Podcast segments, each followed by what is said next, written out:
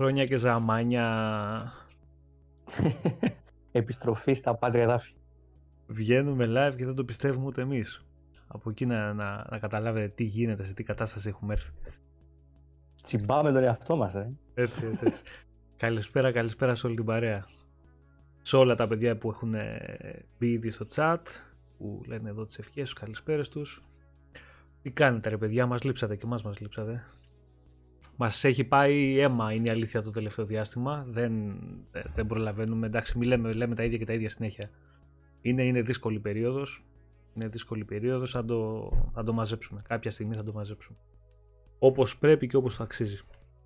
Λοιπόν, να πούμε... Θα δώσουμε και τα χαιρετίσματα σε όλους από τον Βασίλη, έτσι, που ναι, ναι, ναι, ναι. είναι και, και το, Μιχάλη φυσικά. Και το Μιχάλη, είχε μαθήματα ο Μιχάλης, ο βασιλης και κάτι θεματάκι έτσι υγείας δεν μπορούσε. Εντάξει, θα το φτιάξουμε σιγά σιγά. Λοιπόν, ένα, μια μεγάλη καλησπέρα στον Evans, στον Nazgul, στον Nick the Grid, στο Relax on Air, στον Παναγιώτη, το Κουτσαβεκιάρη, στο Πλάτανο Πλόμο, στον Αλέξανδρο, στο Βασίλη τον Κύρκο, στον Ανδρέα, τον Αγγελό, στον Γιώργο Σιγάλα, στον Σταύρο τον Τζάλτα. Έβαλε και τον Τόνο στο Α, μην τον μπερδεύουμε. Σωστός. Ναι, ρε, Σωστός. Από στον Αποστόλη, στον Δημήτρη, Δημήτρη, γεια σου Μίτσο. Ε, στο, στον Κώστα, στο Σπαρτακούς, στο Τζιμ τον Πατσουλίνη. Έλα ρε Τζίμι. Τι έγινε; Έτσι, έτσι, άμα δεν ξαναπάρεις σε Series X εσύ δεν κάνουμε live. Αρνούμαστε. Στον Ιορδάνη, στο Βασίλη, στο το Κοβάτσι, στο Δημήτρη. Α, ο Δημήτρης είναι, τον είπαμε. Λοιπόν, μια μεγάλη καλησπέρα σε όλους. Ελπίζουμε να είστε όλοι καλά. Γεια σου, Ρετζόν. Καλησπέρα και σε σένα. Ε, εντάξει, νομίζω ότι έπρεπε, έπρεπε να, να κάνουμε ένα live τώρα έτσι να μιλήσουμε λίγο για το Halo Infinite, για αυτά που είδαμε πρόσφατα. Έχουμε και θεματάκια που έχουμε αφήσει πίσω. Βέβαια θα μας βοηθήσετε και εσείς έτσι με, τα, με τις...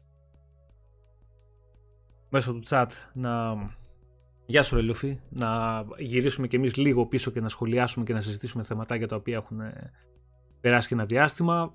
Έχουμε νομίζω πόσο, κάνα 1,5 μήνα να κάνουμε live Κώστα, κάπου εκεί είναι; Μου φαίνεται περισσότερο, δεν ξέρω, μου φαίνεται περισσότερο. περισσότερο. Μπορεί και να κάνω λάθος. Oh. Δράμα η κατάσταση. Ας μας πούν λίγο και πώς ακουγόμαστε, ναι, λίγο να έχουμε feedback για τον ήχο. Ναι, λίγο τις εντάσεις αυτά, αν είναι κάποιος δυνατά, κάποιος χαμηλά, να το φτιάξουμε λίγο.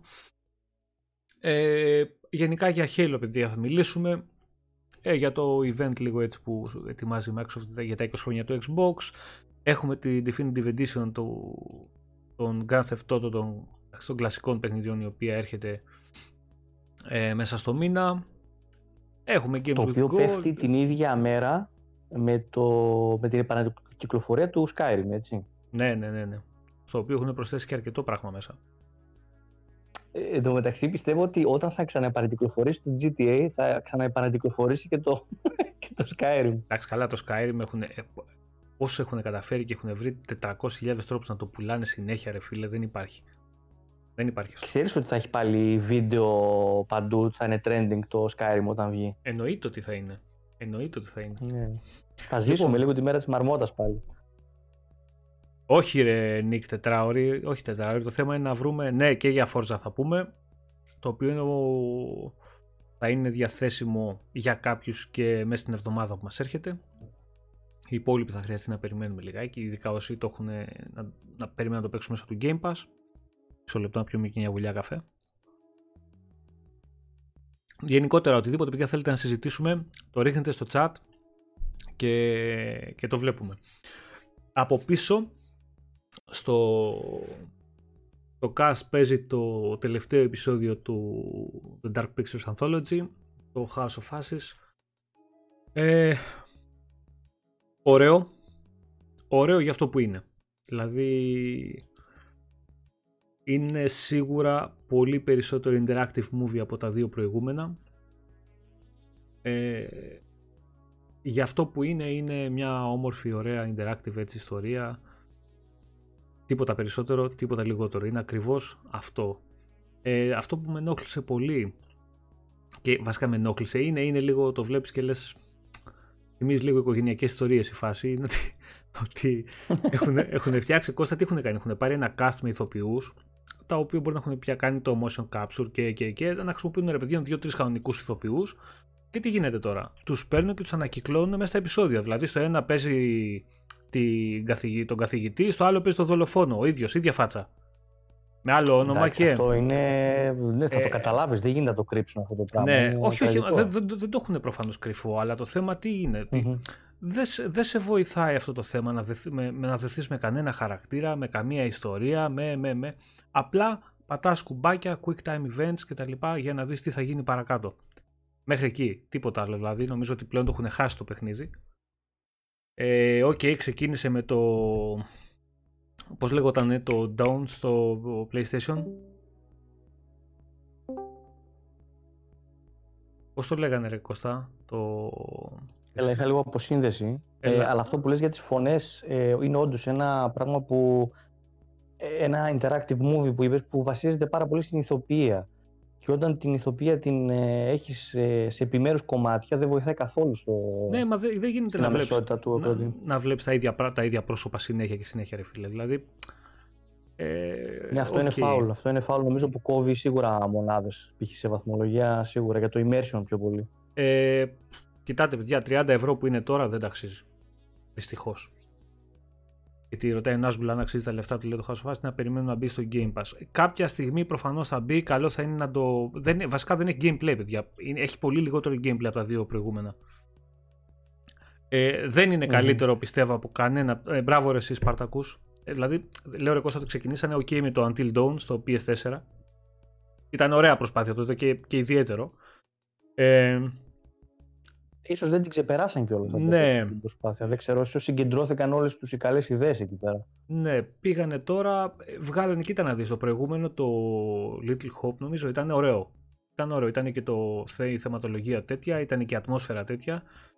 Ε, φ, εδώ το χάσανε, νομίζω το χάσανε πολύ. Αλλά δεν το συζητάμε ότι ας πούμε σε Game Pass και αν πέσει η τιμή του αρκετά, αξίζει να το πάρετε έτσι για...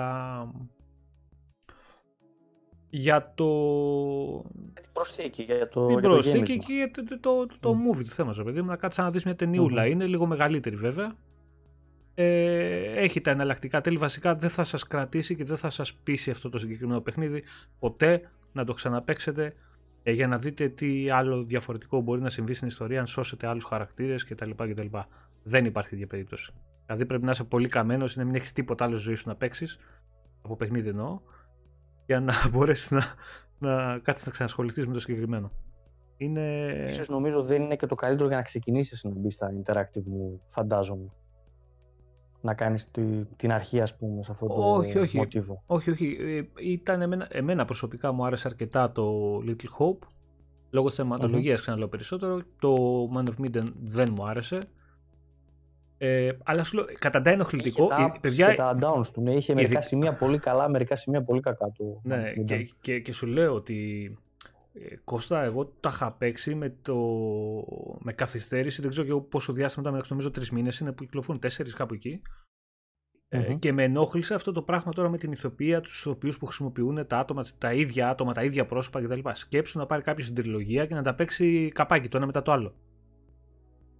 Ναι, βασικά Εντάξει. αυτό που είπες, οικογενειακές ιστορίες, λίγο θα άκουγες με τις αφηγήσεις των αφηγήσεων. Μα, ε, το θέμα δεν είναι οι φωνές. Γιώργο Το θέμα είναι ότι Θεάτος. χρησιμοποιούν τα ίδια πρόσωπα για διαφορετικούς Και τα ίδια χαρακτήρες. πρόσωπα, ναι, είναι... Τα πρόσωπα είναι το θέμα, όχι οι Άρα φωνές. που πήγες να το συνδέσεις με κάποιον, ε, Ναι. τούμπαλιν ξανά το... Ναι, ναι, το ναι. mock-up Ε, από δε- πάνω. δεν καταλαβαίνετε, δεν δεν σου επιτρέπει αυτό το πράγμα να συνδεθείς με κανένα χαρακτήρα. Δηλαδή να νιώσεις λίγο πιο κοντά σε κάποιον, να συμπαθήσεις, να, να, να, να. Τέλος πάντων, εντάξει. Αυτό είναι. Δεν είναι κάτι παραπάνω. Αν το βρείτε σε χαμηλή τιμή, ασχοληθείτε. Ε, αν μπει Game Pass, παίχτε το. Δεν είναι άσχημο. Σαν για να περάσει έτσι 3-4 ώρε, δεν είναι, δεν είναι άσχημο. Ε, ξέρεις, είναι το, το ηλίθιο το gaming που δεν θες πολλά πολλά και απλά να πατήσεις ένα κουμπάκι ξέρεις, να, να, να περάσει η ώρα. Ε, δεν είναι κακό. Για αυτή τη δουλειά δεν είναι κακό. Αλλά τώρα 30 ευρώ παιδιά που δίνουν και κάτι αυτά, όχι. Δεν. Δυστυχώς δεν. Ε, λοιπόν, πάμε να μιλήσουμε λίγο για Halo Infinite.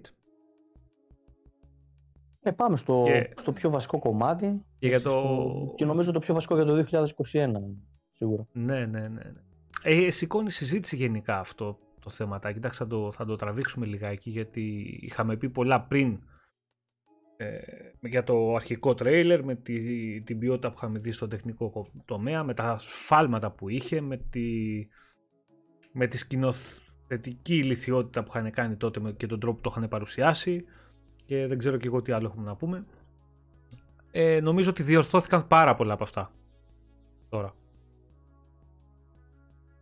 Ε, πάμε να δούμε λοιπόν. Campaign Ένα overview. που μου έρχεται Έλα πολύ μου. γρήγορα στο μυαλό να σου πω, ενα Μμμ, μια μμμ. πολύ γρήγορη διόρθωση. Μμμ. Ε, ας πούμε κατάλαβα επιτέλους τη χρησιμότητα του Γάντζου όσον αφορά το campaign. Σωστός. Ναι, γιατί όντως όταν μας το είχαν πρωτοδείξει, κατάλαβα. Δηλαδή στο στο πρώτο πρώτο τρέιλερ του προηγούμενου καλοκαιριού, όχι, δεν καταλάβαινες πόσο πολύ σημαντικός μπορεί να είναι αυτός ο Γάντζος. Εντάξει, έδειξε εκεί πέρα ότι τον πετάει μια φορά και Άγιος ο Θεός. Μετά στο multiplayer είχαμε μια ιδέα, καταλάβαμε ας πούμε την χρησιμότητά του Μμμ. και είχαμε μείνει λίγο με το ερωτηματικό του κατά πόσο μπορεί κάπως να βοηθήσει το campaign και όντως μας δείξαν συγκεκριμένα πλάνα ε, να πηγαίνεις κιόλας απ- στον αέρα από μια τορπίλη σε μια άλλη για να σωθείς κτλ. Και όντως φάνηκε κινηματογραφικά ότι χρησιμοποιείται και σε βίντεο και σε gameplay moments ε, ότι έχει νόημα αυτό το πράγμα και ότι όντως δεν θα μπορούσε να γίνει και στα προηγούμενα Halo. Μμμ. Ε, άρα ε, το ολοκληρώνουμε σιγά σιγά το puzzle, αυτά που μας δείχνουν. Ναι, ε, μια, λοιπόν, μια καλησπέρα στον Αντώνη και θα συνεχίσουμε. Επίσης η Ορδάνη, Μμμ. ε, ωραίο το Biomutant και ναι, μπορείς να συνεχίσεις από εκεί που έχεις μείνει αν αγοράσεις το παιχνίδι γιατί παίζεις την full έκδοση του παιχνιδιού, δεν παίζεις κάποιο trial. Ναι. Η οποία σου δίνει κανονικά και achievements. Όλα, από όλα, όσο όλα. ξέρω. Ναι, Όλα τα- κανονικά και το save σου μένει. Όποτε, αν δεν προλάβεις προφανώς αυτές τις μέρες που τελειώνει να το βγάλεις, ε, όποτε και να το συνεχίσεις, τα κρατάει όλα, εντάξει. Μμμ. Λοιπόν, να ξεκινήσουμε. Γεια σου, ρε Αντώνη. Ε, να ξεκινήσουμε βασικά Κώστα από το τεχνικό κομμάτι. Στο οποίο πιστεύω ότι είδαμε και τις μεγαλύτερες αλλαγές. Εντάξει, και, και αυτός ίσως ήταν και ο λόγος που έγινε όλη αυτή η ιστορία, όλη αυτή η καθυστέρηση. Ίσως όχι ο μοναδικός, αλλά αυτό ήταν, ξέρεις, το, ο βασικός λόγος που αναγκάστηκαν να τραβήξουν πίσω και την κυκλοφορία του παιχνιδιού και να πέσει περισσότερος προφανώς και χρήμα και χρόνος ε, σε development για να φτάσουμε στο επίπεδο που είδαμε τώρα τη- την προηγούμενη εβδομάδα. Ε, εντάξει, καμία σχέση. Καμία σχέση. Από τους φωτισμούς, ε, τα textures, τις ε, μικροαλλαγές, ε, υπάρχουν πάρα πολλά βιντεάκια ξέρεις, που έχουν τα συγκριτικά του τρέιλερ του, του τελευταίου ή του πρώτου gameplay trailer με τις σκηνές με το τελευταίο που είδαμε. Οι αλλαγές είναι μεγάλες. Είναι μεγάλες. Ε, Δεν μιλάμε μόνο για τις ε, στολές, έτσι, που Όχι, ok, όχι, η όχι. στολή, ξέρω εγώ, άμα κάνεις zoom, ok, φαίνεται καλύτερη. Τώρα μιλάμε για textures, ας πούμε, στα βουνάκια αυτά, που ήταν ε, ένα απλό γκρι πράγμα στο, ναι, στο ναι, ναι. προηγούμενο Στα καλοκαιριό. δέντρα, στα δέντρα έχει γίνει τρομερή δουλειά γενικότερα σε Μμμ. γρασίδια, σε φωτισμούς πάρα πολύ μεγάλη, μεγάλες αλλαγές Ευαγγέλη έτοιμος ήμουνα ε,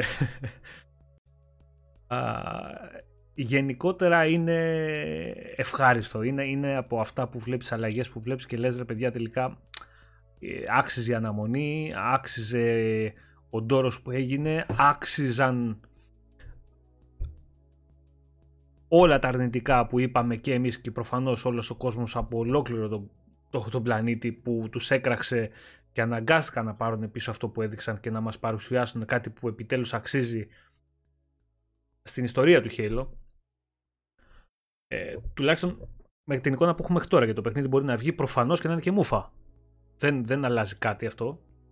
Μιλάμε εμείς τώρα με τα δεδομένα που έχουμε, όπως μιλούσαμε και πριν ε, ένα χρόνο με τα δεδομένα που είχαμε. Δηλαδή, τα λίγα αυτά που μας παρουσιάζουν. Ε, και τα λίγα αυτά που είδαμε, παιδιά, δεν έχουν καμιά σχέση τώρα. Είναι, είναι άλλο επίπεδο. Είναι άλλο επίπεδο. Ε, από τους φωτισμούς είδαμε και τον Brute πρόσφατα.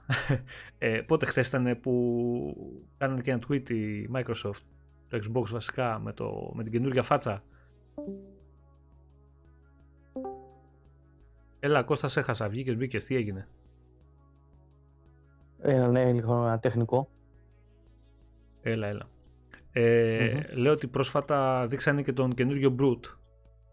το οποίο το Ο Craig, λες. ναι, το, Όχι, το, το Craig, ναι. ναι, το οποίο είχε γίνει εντάξει, εντάξει, τους σκίσανε με αυτό το πράγμα Εντάξει, απέκτησε personality κανονικά. Ο άνθρωπος έχει προσωπικό. Ο άνθρωπος. Εντάξει. Okay. Ε, έχει κανονικά πλέον προσωπικότητα εκτός από χαρακτηριστικά και, mm-hmm. και γραφικά και, και τέξτος mm-hmm. και οτιδήποτε. Διακομωδούν λίγο την κατάσταση.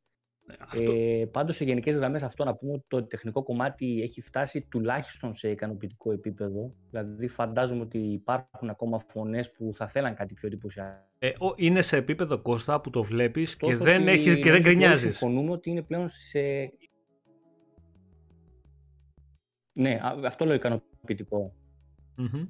Γι' αυτό το λέω. Και να πούμε όμως, ε, εκτός από το εντυπωσιακό του πράγματος, ας πούμε, που θα ήθελε κάποιος να δει από τη μηχανή γραφικών, είναι ότι πλέον είδαμε ένα τρέιλερ που εντάξει, λογικά θα έτρεχε στο PC, στο Series X, το οποίο σίγουρα δεν είχε τεχνικά ασφάλματα, δηλαδή να πετάγονται δέντρα, pop-up και τέτοια. Οπότε ευελπιστούμε σε ένα sandbox open world παιχνίδι, στο οποίο θα απομακρύνεται πολύ η κάμερα στο χάρτη και δεν θα εντοπίζουμε τέτοια πράγματα, το οποίο είναι πολύ σημαντικό για ένα open world κομματι και πολλοί μπορεί να γκρινιάξουν ότι ίσως να περίμεναν πιο αναλυτικά γραφικά, να το πω κάπως έτσι, αλλά μην ξεχνάμε ότι θα παίζουμε αυτή τη στιγμή ένα ε, sandbox παιχνίδι, στο οποίο θα μπορείς να απολογηθείς πλέον και στον αέρα, η λεπτομέρεια να μην χάνεται όσο ανεβαίνεις ψηλά και να βλέπεις ε, μονομαχίες των εχθρών ε, και των NPCs από πολύ μακριά, να μπορείς να προσεγγίσεις δηλαδή από πολύ μακριά μάχες χωρίς να χάνεις λεπτομέρεια, να προσεδαφίζεις σε κάπου αλλού και να έχει κρατήσει ε, κάποια μηχανή που θα είναι μισοδιαλυμένη, κάποιο όπλο που θα έχει αφήσει και όλα αυτά θα είναι κανονικά τοποθετημένα στο χάρτη χωρίς να εξαφανίζεται Αυτό θα είναι κάτι που το Halo θα το κάνει πάρα πολύ οργανικά και τεχνικά είναι απείρως δύσκολο να γίνει. Και θα πρέπει να του δώσουμε δηλαδή, τα ένσημα από τώρα για αυτό το πράγμα. Το θέμα είναι Κώστα να δούμε πώς θα λειτουργήσει γιατί ξέρεις ε, open world, ε, open world σε sandbox ε, και Halo είναι πρώτη φορά πάνε παρέα. να δούμε πώς θα έχει υλοποιηθεί αυτό γιατί το story OK, okay, το story για κάποιους βασικά ένα μεγάλο κομμάτι δεν δίνει καν σημασία στο story.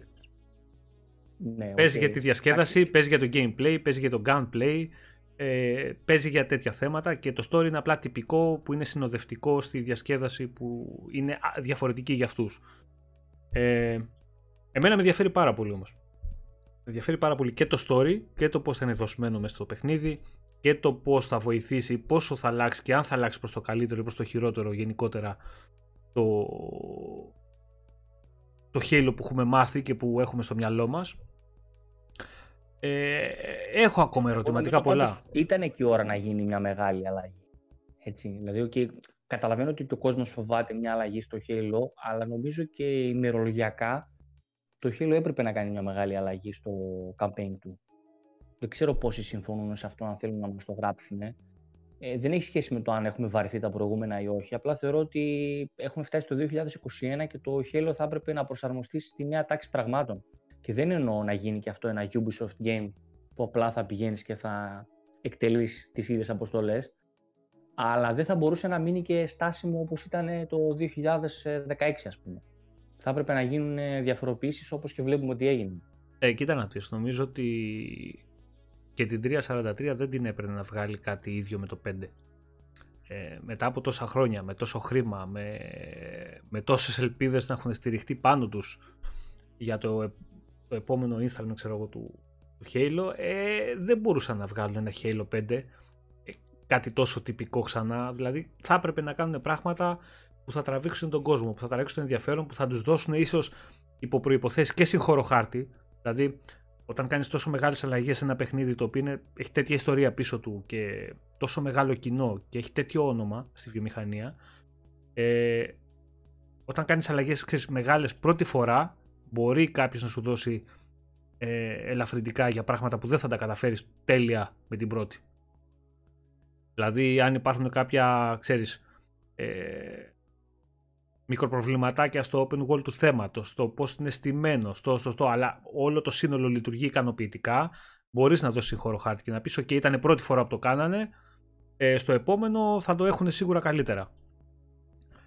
Εντάξει, είναι ένα παιχνίδι το οποίο θα διαρκέσει πολύ. Έτσι. Δεν θα το έχουμε ένα-δύο χρόνια. Ε, θα, θα αναβαθμίζεται συνέχεια, θεωρώ. Δεν ξέρω Κώστα. Που μας έχουν δώσει. Ε, εγώ θα ήθελα προσωπικά και πιστεύω ότι θα γίνει, εντάξει, εκτός από το online, το multiplayer κομματι το οποίο σίγουρα θα έχει περιεχόμενο και σίγουρα πλέον ε, δεν νομίζω να βγει άλλο multiplayer κομμάτι του Halo, νομίζω θα είναι αυτό και πάνω εκεί συνέχεια θα χτίζεται.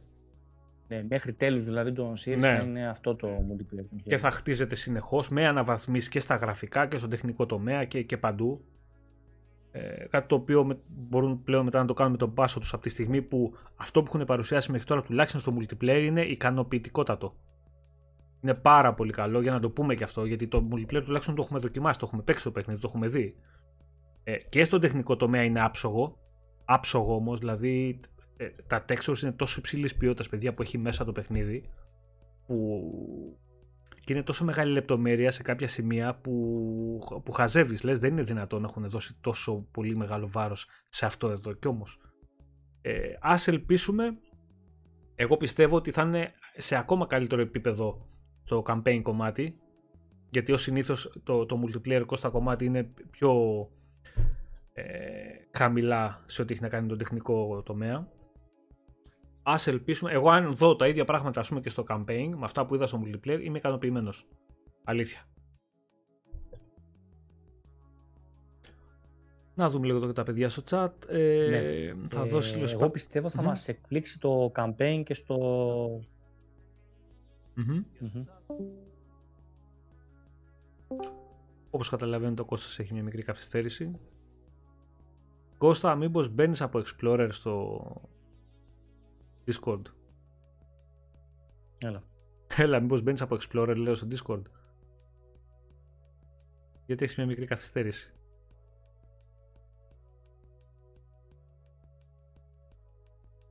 Spartacus λέει θα δώσει κάποιο boost στο Halo Infinite για κονσόλες ή Game Pass επειδή θα είναι free το multiplayer ρωτάω. Ε, ρε Spartacus κοίτα να δεις. Από μόνο του το όνομα πουλάει αν αυτό συνοδευτεί και με ένα πολύ καλό παιχνίδι, το οποίο θα. Γιατί δυστυχώς, δυστυχώς καλός ή κακός πλέον μετράνε και τα μέσα, μετράει και η προώθηση, μετράει το hype, ε, μετράει το πώς θα παρουσιαστεί και από το site, από το, τα κανάλια, τα μεγάλα κανάλια στο YouTube και, και, και, και.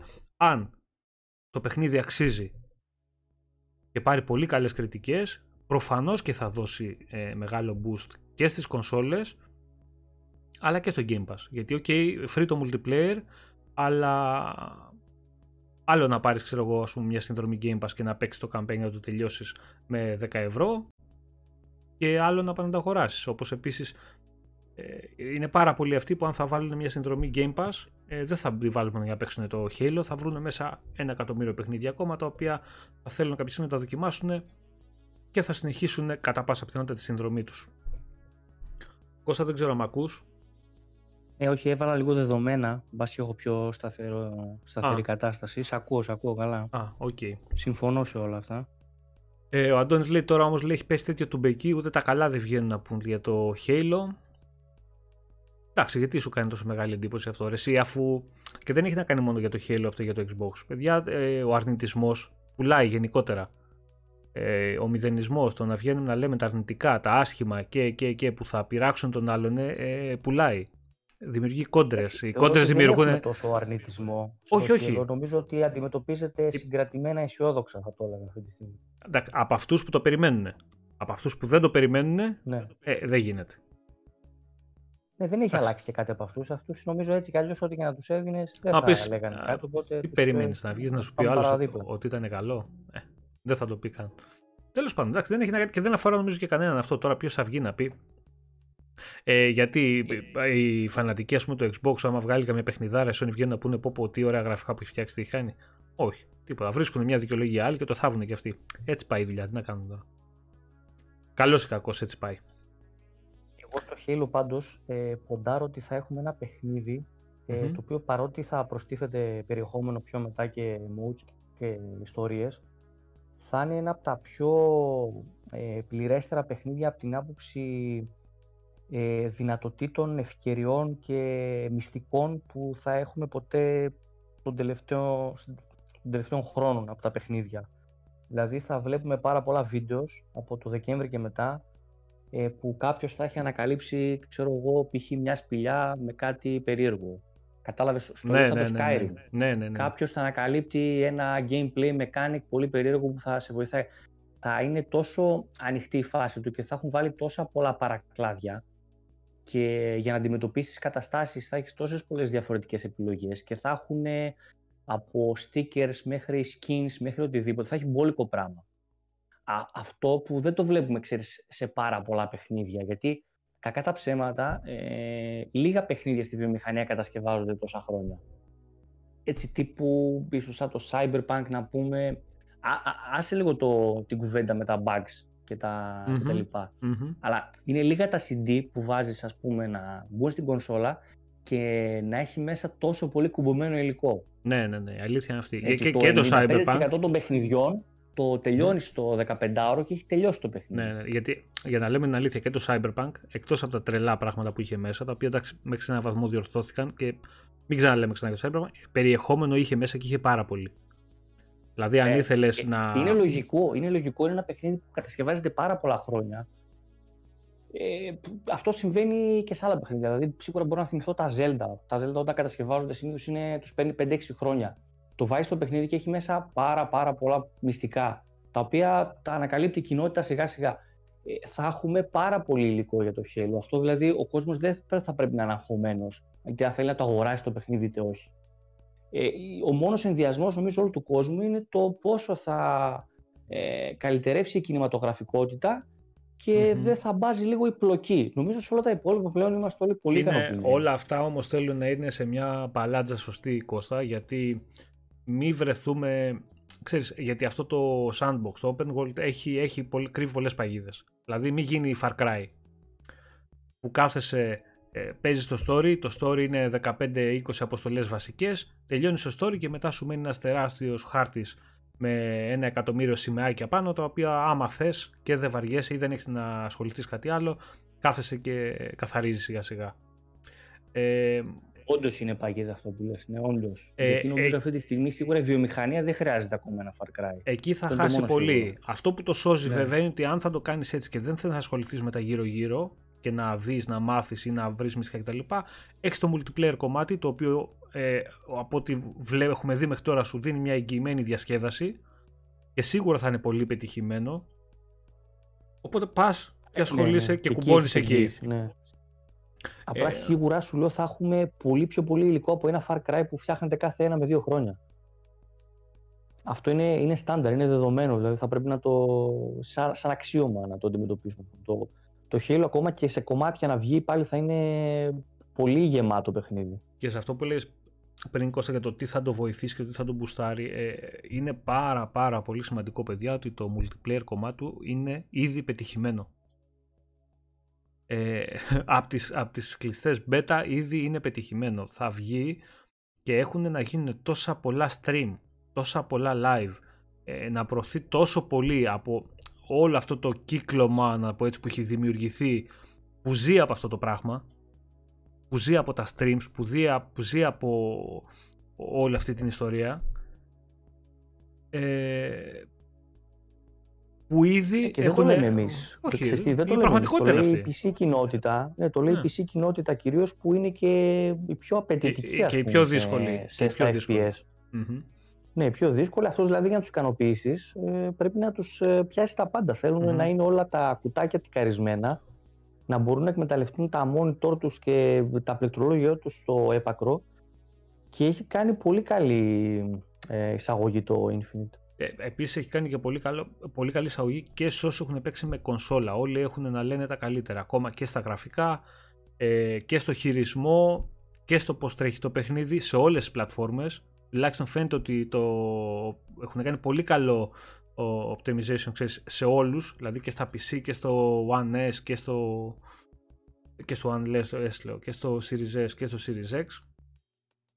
Ε, θα πάει καλά. Και στο One S το multiplayer θα παίζει καταπληκτικά. Θα είναι optimized πολύ καλά και στο One S. Τώρα το campaign του πράγματος ε, δεν θα βάζα το χέρι μου στη φωτιά. Εκεί λίγο δεν έχουμε πραγματικά ιδέα πώς θα τρέχει. Εντάξει. Θα δούμε. Αυτό θα το δούμε. Πρέπει να βγει το παιχνίδι και να το δούμε. Δεν, Δεν είναι κανείς σίγουρος. Τουλάχιστον να φέρνουν το cloud, να το παίζουν όλοι μέσω xCloud στα One που θα παίζει σίγουρα 1080 60 fps καρφωμένα και θα είναι ολικίδι. Το έχεις δει αυτό. Ε, να μπορεί να φορτωθεί σωστά ο χάρτης, γιατί μιλάμε πλέον για ναι. άλλες RAM, άλλη διαδικασία. Έχεις δει πώς παίζουν τα παιχνίδια του. Τα, παιχνίδια του Xbox One; Του, του Series X, τα πιο καινούργια, τα πιο απαιτητικά, στο One μέσω xCloud. Μπόμπα, κρίσταλο, 60 fps και τα λέγαμε. Δεν τα σηκώσεις την κονσόλα, δεν πειράζει. Mm. Παίξτε μέσω cloud. Αλλά να έρθει, να έρθει και επίσημα ε, αυτό το ρημάδι. Είναι παλιά η κονσόλα, έτσι. Όντως είναι το One, One S θεωρείται πλέον παλιά. Εντάξει, και δεν έχει... ανταγωνιστικά έχει μείνει και λίγο πίσω κιόλας. Δεν δηλαδή, έχει δυνατότητες. Δεν, ε, δεν είχε τότε δυνατότητες. Δεν είχε δυνατότητες. Συγκριτικά με το PS4 ήταν πίσω τεχνολογικά. Τεχνικά. Δεν Φαντάσου είχε. τώρα. Έτσι. Ε, τώρα είναι ακόμα περισσότερο. Δεν μπορείς να έχεις απαιτήσεις. Καλό θα ήταν να μπορούσαν όλοι να καλύψουν τους πάντες. Αλλά παιδιά δεν γίνεται. Εντάξει, πάμε σε μια κονσόλα τώρα που πάει κοντά δεκαετία. Γεια σου, ρε Μα, Μαριόκο. Ε, ε, γι' αυτό μιλάμε γενικότερα για το Halo. Α, να πούμε τώρα που είδα και το chat και μια καλησπέρα στο Ξοβαλάντι. Πού να χαθούμε, ρε Ξοβαλάντι, εδώ τρέχουμε κι εμείς. Τι να κάνουμε, όπως οι περισσότεροι. Εγώ λέει θα περιμένω το Forza Horizon 5 που θα ρίξει σίγουρα σαγόνια. Μαζί σου θα μιλήσουμε για το Forza σε λίγο. Το Dark Pictures Anthology House of Ashes το τερμάτισα προχθές. Ωραίο, αλλά ως εκεί δεν ξετρελάθηκα με τα γραφικά και σαν story μέτριο. Μαζί σου. Συμφωνώ σε όλα. Ε, σε γενικές γραμμές πιστεύω Κώστα ότι με αυτό που είδαμε προηγούμενη εβδομάδα ε, σίγουρα σίγουρα ανέβηκε λίγο περισσότερο το hype για το παιχνίδι. Ε, και πιστεύω ότι καθησύχασε πάρα πολύ κόσμο. Πάρα πολύ κόσμο που φοβόταν ότι ε, ξέρεις όλες αυτές τις καθυστερήσεις όλα αυτά τα που το έχουν ακολουθήσει τώρα τα τελευταία δύο χρόνια το παιχνίδι.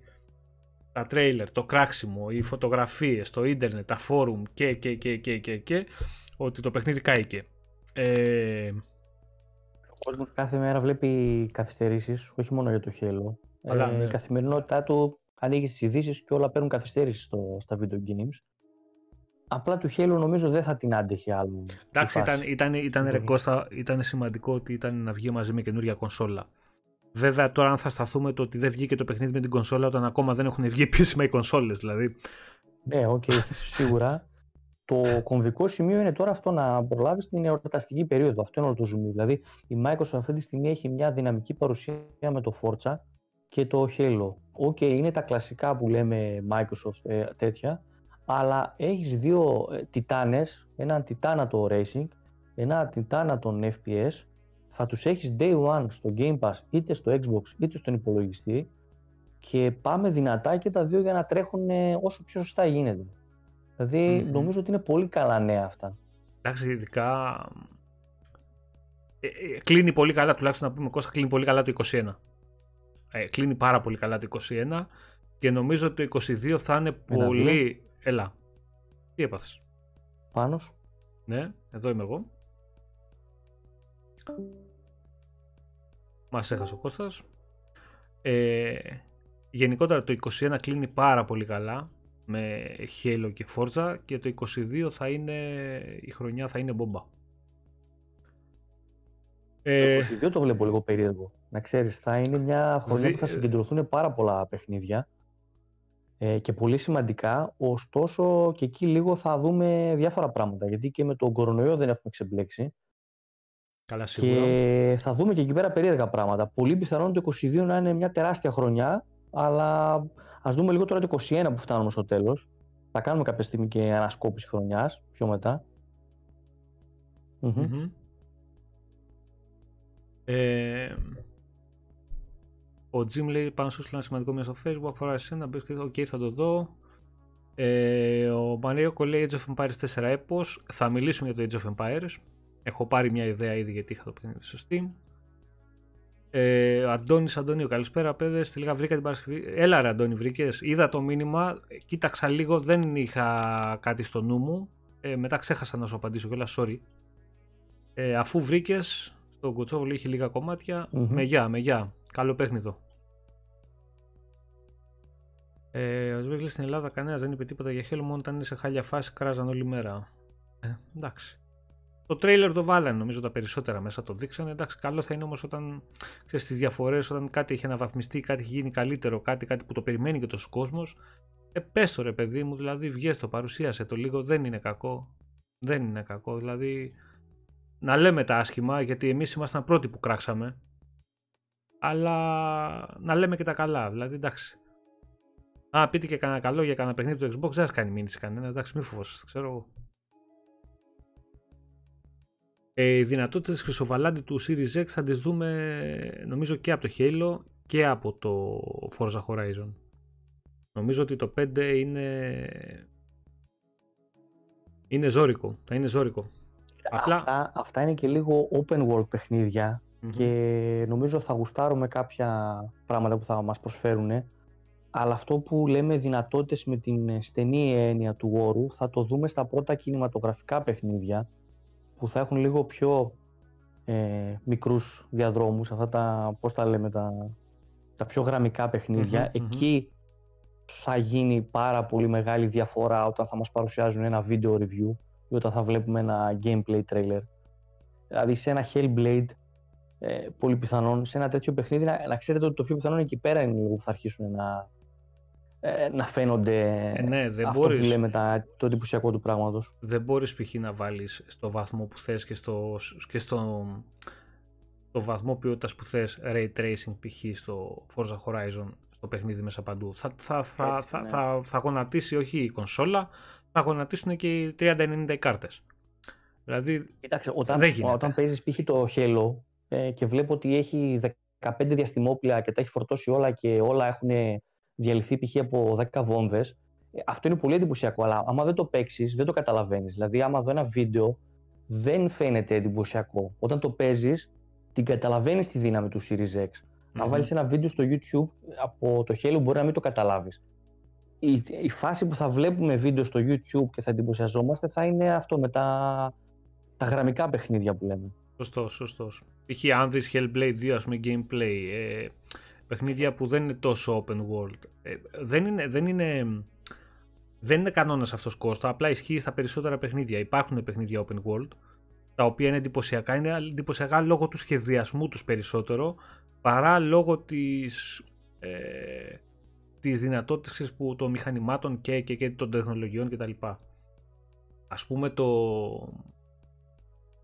Έστω το, το Forbidden West του, του PS5 που βγαίνει. Το Horizon. Το Horizon είναι εντυπωσιακότατο. Δεν μπορείς να πεις ότι δεν είναι εντυπωσιακό και είναι ε, και open world κτλ. Δεν είναι πολλά αυτά τα παιχνίδια όμως και δεν είναι εύκολο είναι, είναι το είδος τέτοιο. Εντάξει, η Sony είναι και μανούλα σε αυτό το είδος. Τα έχει δουλέψει, τα έχει, τα έχει φτάσει σε άλλο επίπεδο. Ε, δεν νομίζω ότι έχουμε δει πάρα πολλά παιχνίδια όμως γενικότερα open world που να είναι το τεχνικό ε, κομμάτι στο Θεό. Και α, βλέπω ας πούμε το Far Cry 6 το πιο πρόσφατο που βγήκε. Ε, είναι όμορφο ναι, παιχνίδι. Επίσης, σωστό παράδειγμα, ναι. Είναι όμορφο, είναι όμορφο. Έχει ωραία textures μέσα, όχι σε μεγάλο κομμάτι.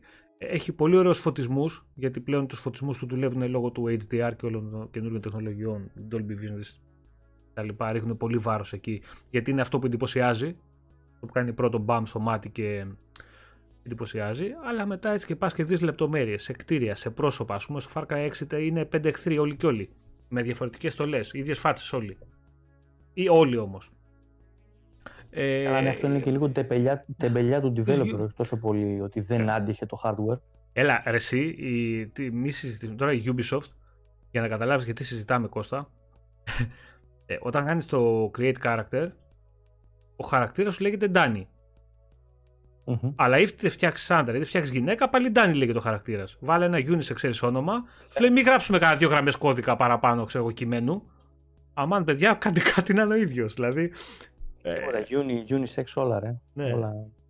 Το Biomutant είχε λίγο ενδιαφέρον uh, character creation που είδα έτσι. Ναι, ναι, ναι. Φάνηκε πολύ ανάλαφρο και ωραίο. Mm-hmm. Γενικότερα είναι, είναι ωραίο παιχνιδάκι. Είναι ωραίο παιχνιδάκι το Biomutant. Είναι ωραίο. Ε, παίζεται σχετικά ευχάριστα. Ήταν, ήταν εκπληξούλα.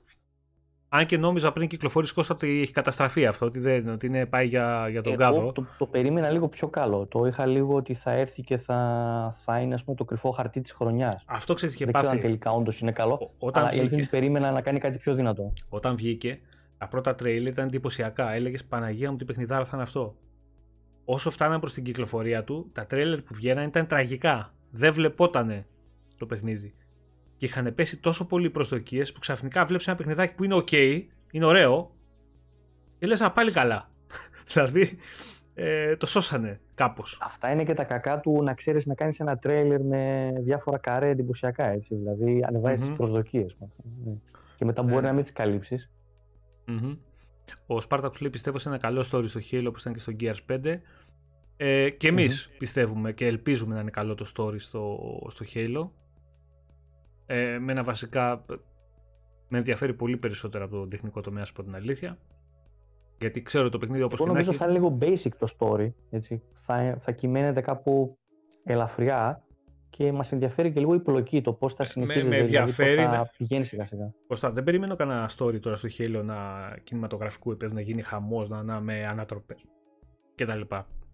Θέλω να είναι σωστά δομημένο και να έχει ε, άμεση σχέση με το παρελθόν του franchise, να δεθεί σωστά με, τις προ- με τα προηγούμενα επεισόδια, να, να, να, να, να είναι ωραία δοσμένο. Δεν περιμένουμε τρελά πράγματα στο Απλά να είναι normal. Μην, μην δούμε ξεκάρφωτα πράγματα, μην δούμε πράγματα που δεν ταιριάζουν στο Halo, που δεν ταιριάζουν στην ιστορία, που δεν ταιριάζουν στο background του παιχνιδιού. Ε, τέτοια π.χ. πράγματα. Να μην βλέπουμε ένα Master Chief να, να γκρινιάζει. Έτσι, ξέρω, Ε, εγώ, ε, που δεν- πολλά ποτέ δεν μπορείς, γκρίνιαζε, ξέρω, πολλά μπορείς Ναι. να δεις που δεν θα σου κάτσουν καλά. τέτοια τοπήματα. Μμμ. Πολλά. Ε, αυτά να γλιτώσουμε. Τώρα, εντάξει, νομίζω ότι ε, θα, θα πιάσει, το σίγουρο είναι ότι θα πιάσει τη βάση από παντού και από εκεί και πέρα όσο ανεβαίνει το παιχνίδι ε, συν θα είναι για μας. Δηλαδή, ε, εγώ δεν πιστεύω ότι θα παίξω το Halo και θα πω ότι είναι άσχημο παιχνίδι. Δεν γίνεται να το πω γιατί τα λατρεύω. Δεν γίνεται ρε παιδί μου. Δηλαδή θα είναι πράγματα που στα, σίγουρα ε, θα κλείσω και τα μάτια σε κάποια πράγματα. Θα πω, οκ, δεν πειράζει. Δεν θα το κάνουν πολύ αυτό όμως. Επίσης Κώστα είναι αυτό που μου έχει κάνει εμένα εντύπωση είναι ότι είδα τρέιλερ του Halo, είδα, είδα, το οποίο δεν είναι και τρέιλερ εντυπωσιασμού. Ε, είναι μια παρουσίαση το, του campaign στην ουσία και το τι κάνεις στο campaign, γιατί το κάνεις, πώς λειτουργεί ε, και δύο-τρία πραγματάκια. Δεν είναι ένα τρέιλερ που είναι φτιαχμένο αυτό που λέγαμε εμείς στο προηγούμενο διάστημα, φτιάχτε κάτι που θα εντυπωσιάσει τον κόσμο. Απλά είναι όλα τα κομμάτια που έχουν δείξει μέσα είναι τόσο όμορφα που σου αφήνει πολύ καλή αίσθηση όλο αυτό. Και είναι δύσκολο να Ε, φτιάξεις με Halo εντυπωσιακά τρέιλερ. Έπρεπε λίγο να δείξουν ότι το πώς αλλάζει το concept. Αυτό κάνανε και ήταν λίγο έξυπνο. Ας πούμε, είδαμε ότι θα έχουμε sub bosses. Θα Μμμ. εμφανίζονται και πολύ πιθανό να μας κάνουν τη ζωή δύσκολη πολύ πιο συχνά από ό,τι προηγούμενα Halo. Ναι, ρε Έτσι, παιδί αυτό μου, κατάλαβα εγώ. βλέπεις ότι Και αυτό πας, είναι ωραία προσθήκη. πας ας πούμε σε, βλέπεις ένα καταβλισμό, ένα μια... Εκεί τα silos που δείχνει, ξέρω εγώ, πάει να καταστρέψει, ότι εντάξει, μόλις πας να τα καταστρέψεις δεν θα τα διαλύσεις όλα με δύο χειροβομβίδες και θα φύγεις. Δηλαδή έχει ξύλο, δηλαδή μόλις τε- πάει να τελειώσει, βλέπεις sky boss, ε, mini boss από πάνω, πρέπει να τον εφάς. Ε, Ναι, μπορεί Έχει να εμφανιστεί ιστορία. ένας λοχαγός να έχει τριπλή ασπίδα και να την ε, αφαιρείς αυτή κάπως συγκεκριμένα. Ε, έχει τέτοια ψάξιμο. πραγματάκια. Μμμ. Έχει ψάξιμο, έχει ψάξιμο. Και το βασικό είναι ότι ε, μπορεί να παίξει το παιχνίδι ο καθένας όπως γουστάρει. Με όποια σειρά θέλει, να κάνει ό,τι θέλει. Μπορεί να καθαρίσει προφανώς το χάρτη και μετά να πάει να κάνει τις main αποστολές. Ε, Εντάξει, εδώ να σου βάλω ένα αστεράκι γιατί δεν μπορεί να το παίξει όπως θέλει, γιατί μερικοί θα θέλουν να το παίξουν co-op. το άστο campaign που αυτό. στην αρχή δεν γίνεται. Άστο αυτό ακόμα τώρα, τι μου το θύμισες τώρα αυτό το Ο- πράγμα; Ναι, είναι Άστο. με αστεράκι αυτό. Δυστυχώς πρέπει να το πούμε, να το υπενθυμίσουμε στον κόσμο ότι είναι ένα πράγμα το οποίο ακόμα μας κάθεται στο λαιμό. Ε, Εμένα, ας πούμε, πραγματικά μου ακόφεται. Ε, Νομίζω θα ξεκινήσω στην αρχή και εγώ με, με multiplayer λίγο. Δεν ξέρω τι θα κάνω, θα δω. Ήταν, ήταν. ε, είχα, η αλήθεια είναι ότι. Α, και δεν βλέπω να προλαβαίναμε να κάνουμε αυτό που θέλαμε Κώστα, δηλαδή να στηθούμε να παίξουμε στο Legendary, να βγάλουμε το campaign κτλ. Ε, Ναι, που πλέον ναι. δεν ξέρω κατά πόσο είναι εφικτό ή, θα, ή αξίζει να το κάνεις έτσι γιατί είναι τελείως διαφορετική και η λογική του παιχνιδιού. Ε, αλλά... άμα είναι τόσο μεγάλο, μπορεί να το ξεκινήσω για αρχή Legendary και σιγά σιγά μόλις κουμπώσει να μην το έχω τερματίσει π.χ. και να μπουν μετά και οι υπόλοιποι σιγά σιγά μέσα σαν παρέα. Αλλά δεν ξέρουμε ακριβώς λίγο και πότε θα μπει το σε ένα-δύο μήνες πόσο θα κάνει. Δεν έχουμε ακριβές ημερομηνία, ε. Mm Θα δούμε. Ε, Jim, θα το δώσει λιγάκι και θα σου απαντήσω, γιατί δεν μπορώ να το τσεκάρω τώρα. Τι ρωτάει; Ε, μου έχει στείλει ένα μήνυμα εδώ. Για προφανώς για Series X το Limited Edition. Θα, θα το δω και θα, θα σου πω μετά, Jim, γιατί δεν μπορώ να κάτσω να διαβάσω. Τώρα. Λογικά, τους επόμενους δύο μήνες θα έρθουν και Series X και θα έρθουν και χειριστήρια και τέτοια πράγματα γιατί είναι η εορταστική περίοδος προσφορών, ε, ίσως γίνει Black Friday, ε, θα αρχίσουν να ανεφοδιάζονται ξανά τα καταστήματα. κάτι θα γίνει. Κάτι θα γίνει. Όταν ναι. αρχίζουν, ας πούμε τώρα το προηγούμενο διάστημα είχε στο Κοτσόβολος, είχε στο και άλλα καταστήματα. Ε, και PlayStation 5 έχουν αρχίσει και έρχονται ε, λίγα-λίγα σε καταστήματα έτσι σε κάρφωτα. Ε, νομίζω ότι προς την εορταστική περίοδο θα είμαστε καλύτερα. Δηλαδή όποιος θέλει να βρει κονσόλα πιστεύω ότι θα μπορεί να βρει. Σίγουρα, ναι. Όποιος είναι στι επάλξει, νομίζω θα βρει σίγουρα να. Ε, Όποιος ψάχνεται, θα βρει. Όποιος περιμένει ναι, να ναι. μπει σε ένα κατάστημα και να πάει να την πάρει, ε, νομίζω θα έχει πρόβλημα. Αλλά όποιος... για τη Limited, mm-hmm. θα έρθουν και αυτά, αλλά νομίζω ότι θα μάθουμε πάλι τελευταία στιγμή πόσα θα έρθουν στην Ελλάδα. Δεν θα το ξέρουμε πολύ νωρίς για τα ε, Halo. Θα έρθουν, το θέμα δεν ξέρουμε ρε Κώστα πόσα κομμάτια θα έρθουν, αν θα φύγουν ενδοετερικά mm. ή θα βγουν σε διάθεση γιατί ξέρεις πώς λειτουργούν αυτά. Φέρνει το public, το πλαίσιο ο καθένας. Αν έρθει σε ένα κατάστημα 3, ποιος θα τα πάρει, ο Μίτσος, ο Κίτσος και ο. Ναι. Και δεν το λέμε τώρα για τα ναι. κατάστημα συγκεκριμένα. Παντού έτσι λειτουργεί. Θα, βγουν, θα έρθουν πέντε κομμάτια. Όπα, ένα δικό με ένα δικό σου, ένα του παράλληλου. Τέλος, κλείσαμε. Ευχαριστούμε πολύ. Γεια σας. Εσύ δεν τα βέρνα να έχεις, κρέατα καλά να έχεις ε, στην παρέα θα τα Χρυσοβαλάντι, λογικά ακουστικά δεν θα υπάρχει θέμα. Και τα μαύρα θα έρθουν. Ε, και τα, και τα με το καλώδιο ήδη υπάρχουν τα wired και τα του Halo θα έρθουν προς το, προς το τέλος του χρόνου. Νομίζω ότι δεν υπάρχει λόγος σε αυτά τα θέματα να μην ανέβει stock, να μην έρθει stock. Ας πούμε το χειριστήριο το limited του Forza κυκλοφόρησε παντού. Γιατί να μην κυκλοφορήσει ξέρω, το χειριστήριο το, του, του Halo ή τα, τα ακουστικά ή δεν ξέρω και εγώ τι άλλο. Καλά, αυτά όλα δεν έχουν τσιπάκια ναι, που υπάρχουν σε τέτοιο έτσι. Ναι, δεν έχουν πρόβλημα σε αυτά. Θέμα γενικότερα υπήρχε με τις κονσόλες. Υπάρχει με τις κονσόλες. Ε, τώρα στο, στα υπόλοιπα τα γύρω γύρω νομίζω ότι ε, δεν θα έχουμε πρόβλημα. Θα, θα τα δούμε. Ε, το χειριστήριο το, το Elite, το Halo σίγουρα θα έρθει.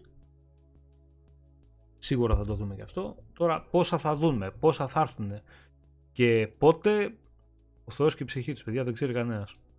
Απλά όποιος είναι στη, στην αναμονή και είναι στα κάγκελα για να βρει, θα βρει. Κάποια στιγμή.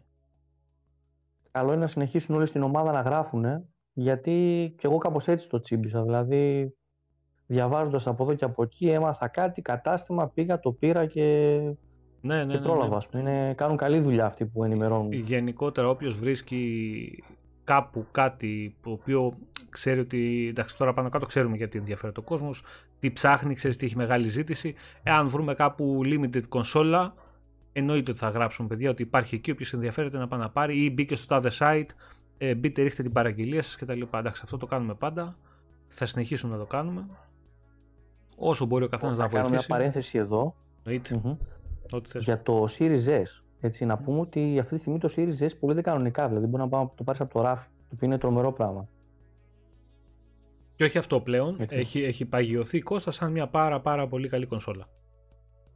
Έτσι, ναι. Επιτέλους. Ε, όντως είναι τρομερό πλεονέκτημα αυτό ε, και για το Series S και για τη Microsoft γενικότερα να μπορέσει να έχεις μια κονσόλα στο ράφι που την παίρνει ο άλλος και να μην περιμένει παραγγελίες κτλ.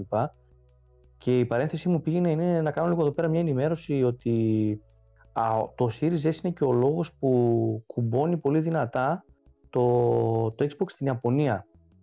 Ε, γιατί βγήκανε κάτι νούμερα που τώρα δεν τα, δεν τα έχω λίγο μπροστά μου, αλλά θυμάμαι λίγο πάνω κάτω το, το νόημα ξέρω εγώ από την έρευνα. Ε, το Series S και γενικότερα η Microsoft με, το, με τα Series πηγαίνει πραγματικά καταπληκτικά στην Ιαπωνία. Κάνει ας πούμε μια τεράστια επανείσοδο μετά την αποτυχία του One. Δεν θυμάμαι αν μπορούμε να τη συγκρίνουμε με το 360, ίσως είναι και καλύτερα από τότε. Και προτιμούν πολύ εκεί πέρα το ψηφιακό Series S. Ε, αυτό τώρα δική μου, δικό μου συμπέρασμα ήταν από τα νούμερα, από το ψηφιακό PlayStation 5. mm ε, το οποίο, αν καταλαβαίνεις, είναι τρομερά σημαντικό. Έτσι. Μιλάμε τώρα για μια αγορά που παραδοσιακά θα αγοράσει η Nintendo και η Sony μέχρι αηδίας, δηλαδή σε ένα προς ε, χίλια σχεδόν είναι αναλογία. Μην πάμε και σε χειρότερα νούμερα. Ε, οπότε σκέψου ότι π.χ. μπορεί να πουλήσει 5.000 Series S και 4.000 PlayStation 5 Digital. Είναι αδιανόητο αυτό. Που σημαίνει ταυτόχρονα ότι και αυτοί σιγά σιγά μπαίνουν στο χώρο του digital από άλλη εταιρεία και πιθανόν ε, η επανείσοδος να γίνεται με το Game Pass, να γίνεται με το xCloud και τα λοιπά. Δεν θυμάμαι τώρα αν έχει ξεκινήσει το xCloud, νομίζω όχι ακόμα. Ε, νομίζω ότι έχει ξεκινήσει. Έχει, ε, πιθανόν οφείλεται και σε αυτό. Και όσο μπαίνουν ε, π.χ.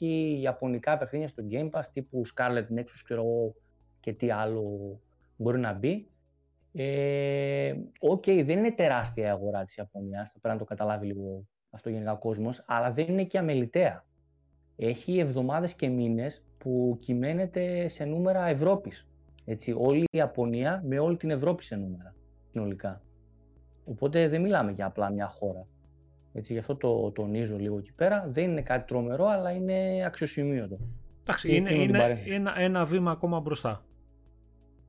Ένα βήμα μπροστά, γιατί εκεί πέρα δεν πας να σαρώσεις καμιά αγορά, δεν πας να σαρώσεις ανταγωνισμούς, πας να πας πολύ καλύτερα από ό,τι ήταν στο παρελθόν. Αυτός είναι ο στόχος.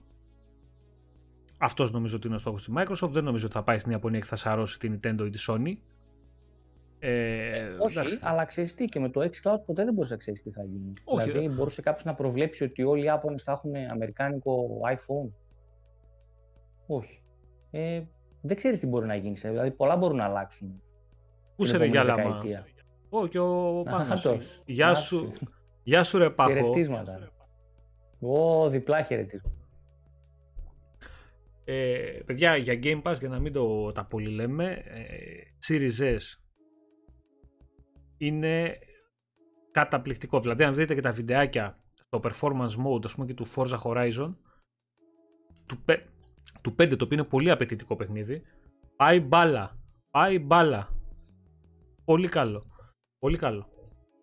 Δηλαδή για τα λεφτά που δίνεις για 3 εκατοστάρικα ε, για κάποιον που δεν θέλει να δώσει ας πούμε τα 5 τα οποία να μην κορυδεύουμε σχεδόν μισή τιμή παιδιά σχεδόν μισή τιμή ε, για επιδόσεις που να σε καλά ρε πάνω επίσης, Ε, για επιδόσεις που δεν θα τις καταλάβουν τη διαφορά όλοι τα 200 ευρώ στην τσέπη θα την καταλάβουν όλοι όλοι όμως Σίγουρα, ναι τις επιδόσεις και τις διαφορές που έχουν οι δύο αυτές κονσόλες, ανάλογα βέβαια τον εξοπλισμό που έχεις, την τηλεόραση που έχεις κτλ., δεν θα την καταλάβουν όλοι.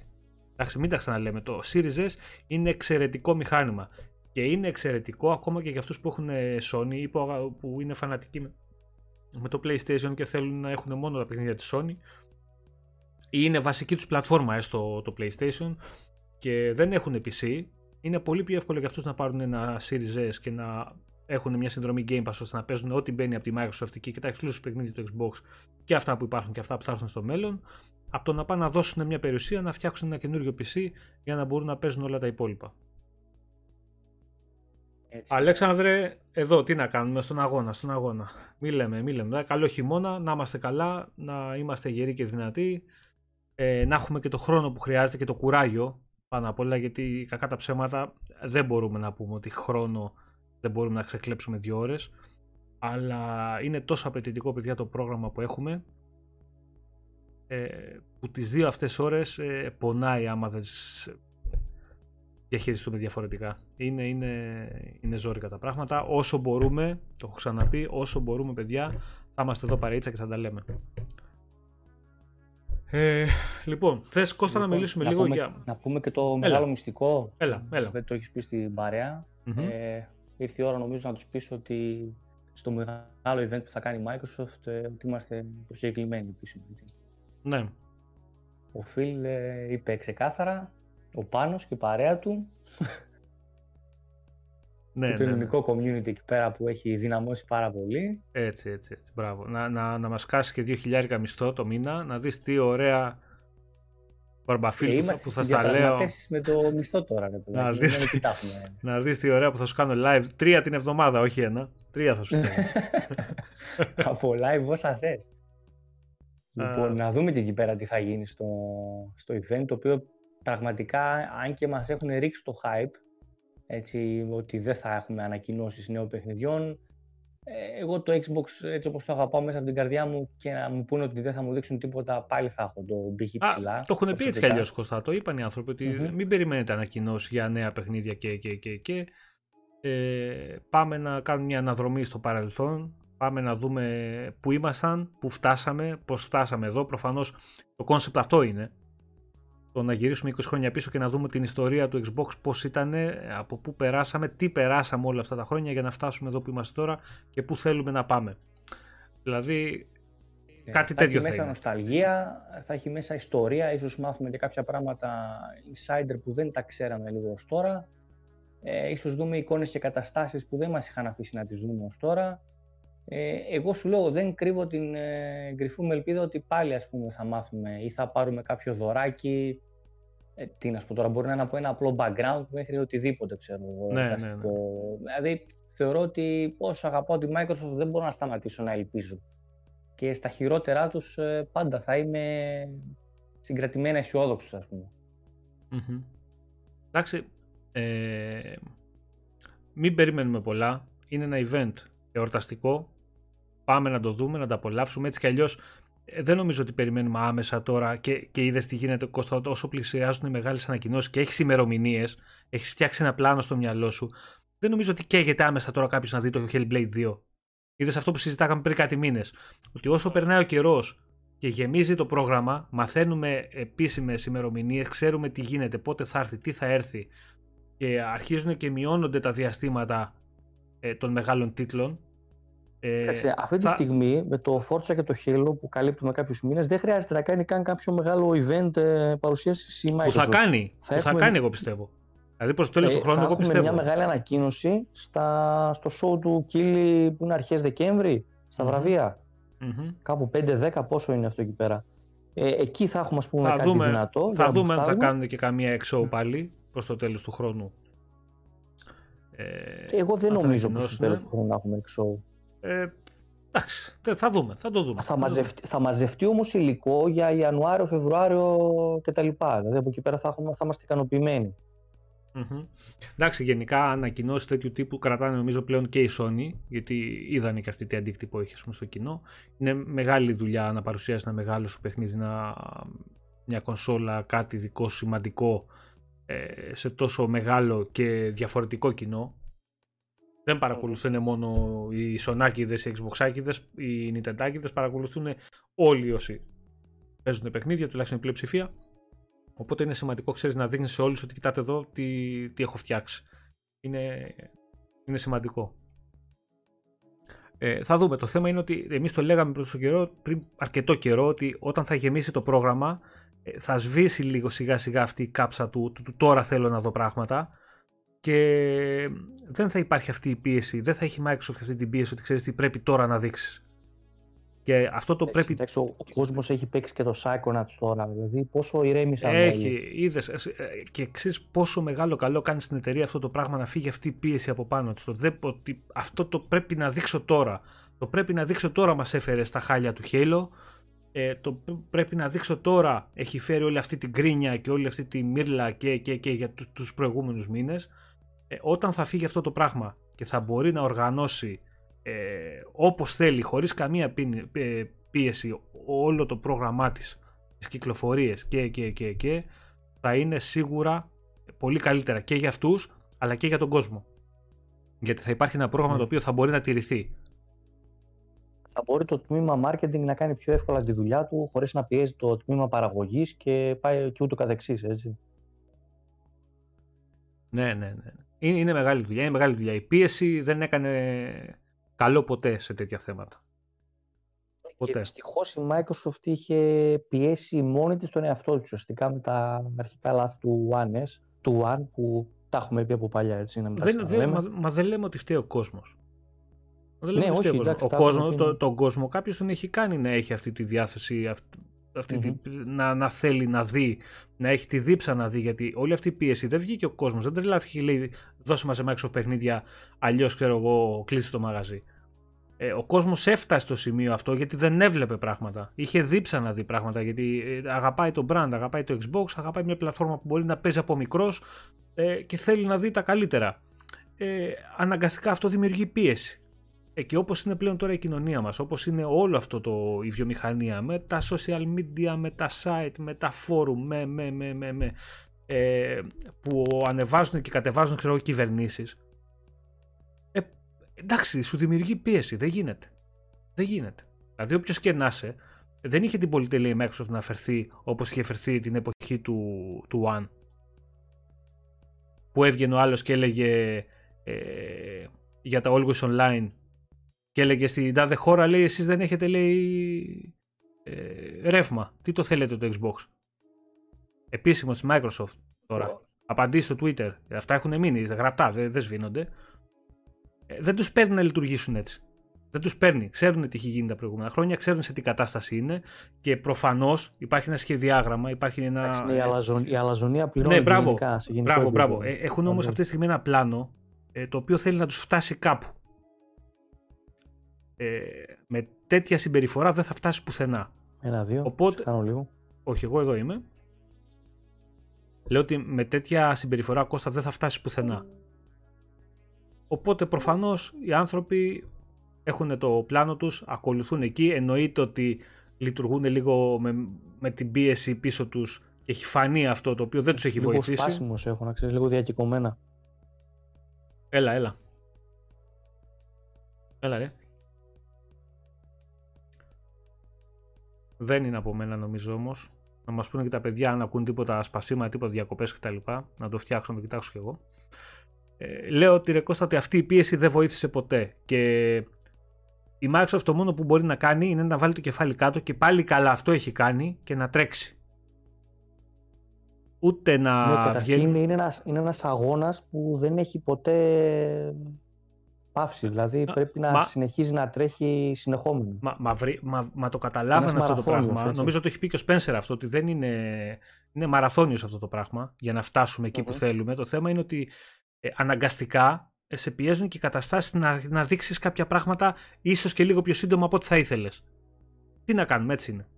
Αν θυμάμαι και κάτι νούμερα είχαν δημοσιεύσει ότι δεν έχουν φτάσει ακριβώς το target ε, ε, του Game Pass ε, που θέλανε να φτάσουν. Θέλανε λίγο, νομίζω, μεγαλύτερη αύξηση. Θε, υπήρχε αύξηση. Σε, υπήρχε σε νέες συνδρομές. Απλά θέλανε μεγαλύτερη. Ναι, θέλανε κάπου στο 40% και πιάσαν κάπου 30 κάτι.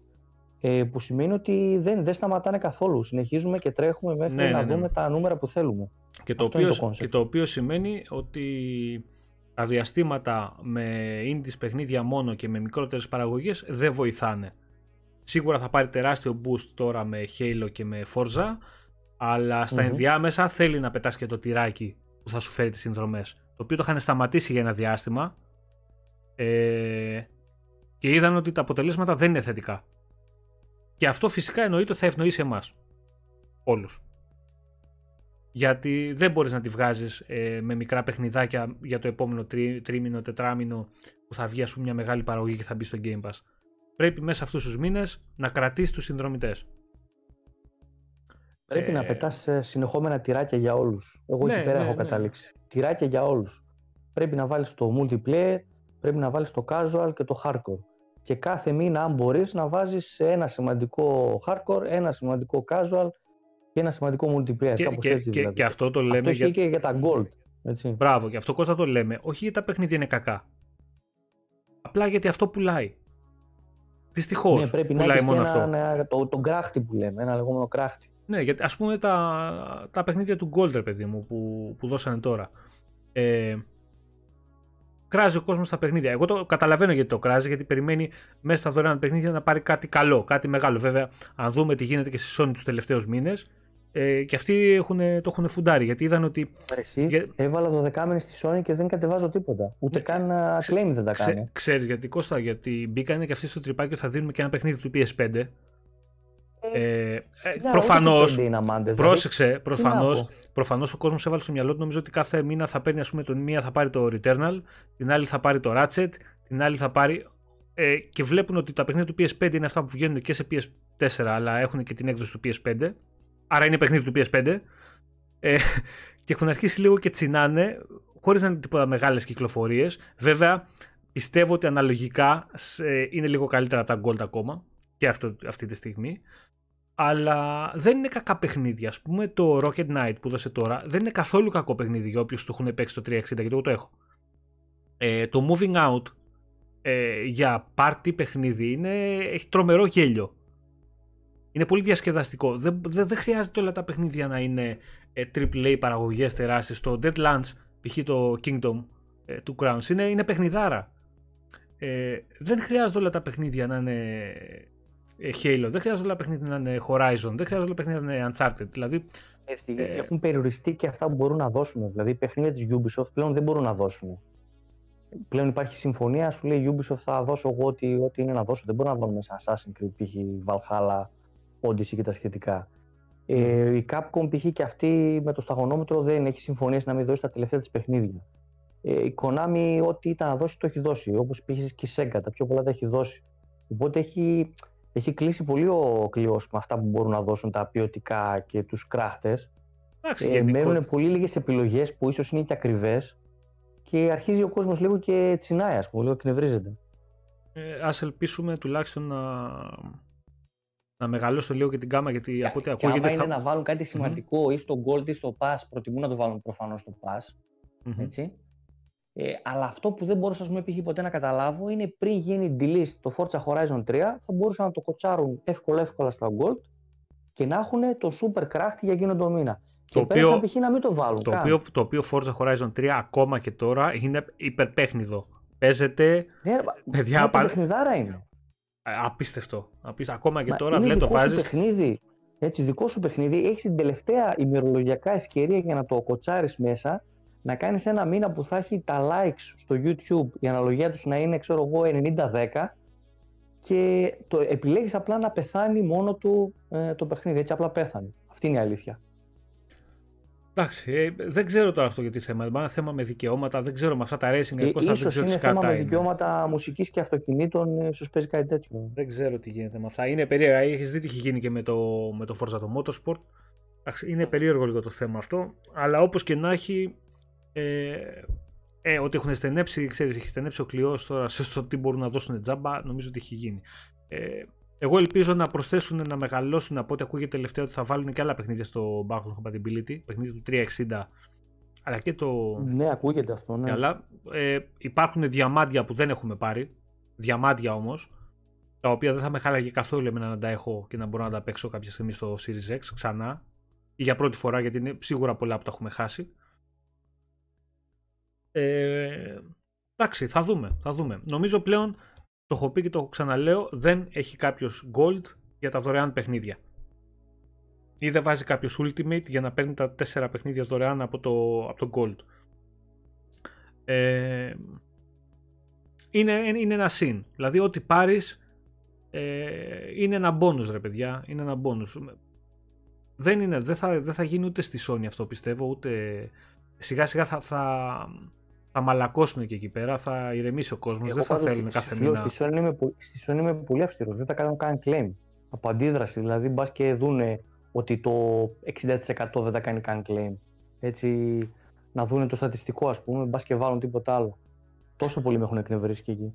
Ο AEC 911 λέει: Η αλήθεια είναι ότι θέλουμε παιχνίδια στο Xbox τύπου Uncharted, δηλαδή exclusive όπως έχει Sony, γιατί είχα ακούσει τον Spencer ότι δεν θέλει τέτοια παιχνίδια. Ε, όχι, δεν νομίζω ότι είχε πει ο Spencer ότι δεν θέλει τέτοια παιχνίδια γενικότερα η Microsoft ακολουθεί τη γραμμή ότι θέλουμε καλά παιχνίδια ε, οποιοδήποτε τύπου. Δηλαδή δεν νομίζω ότι δεν θέλει κανείς Uncharted.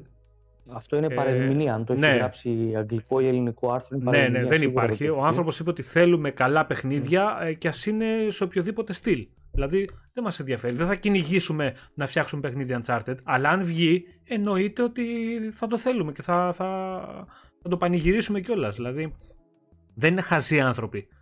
Είναι, νομίζω ότι το βλέπουμε εμείς και δεν το βλέπουν αυτοί.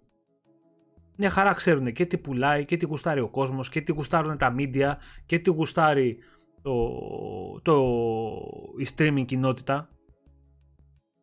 Τα πάντα βλέπουν. Ήταν δεν θα εξαγοράζανε και την ε, τέτοια για το Hellblade.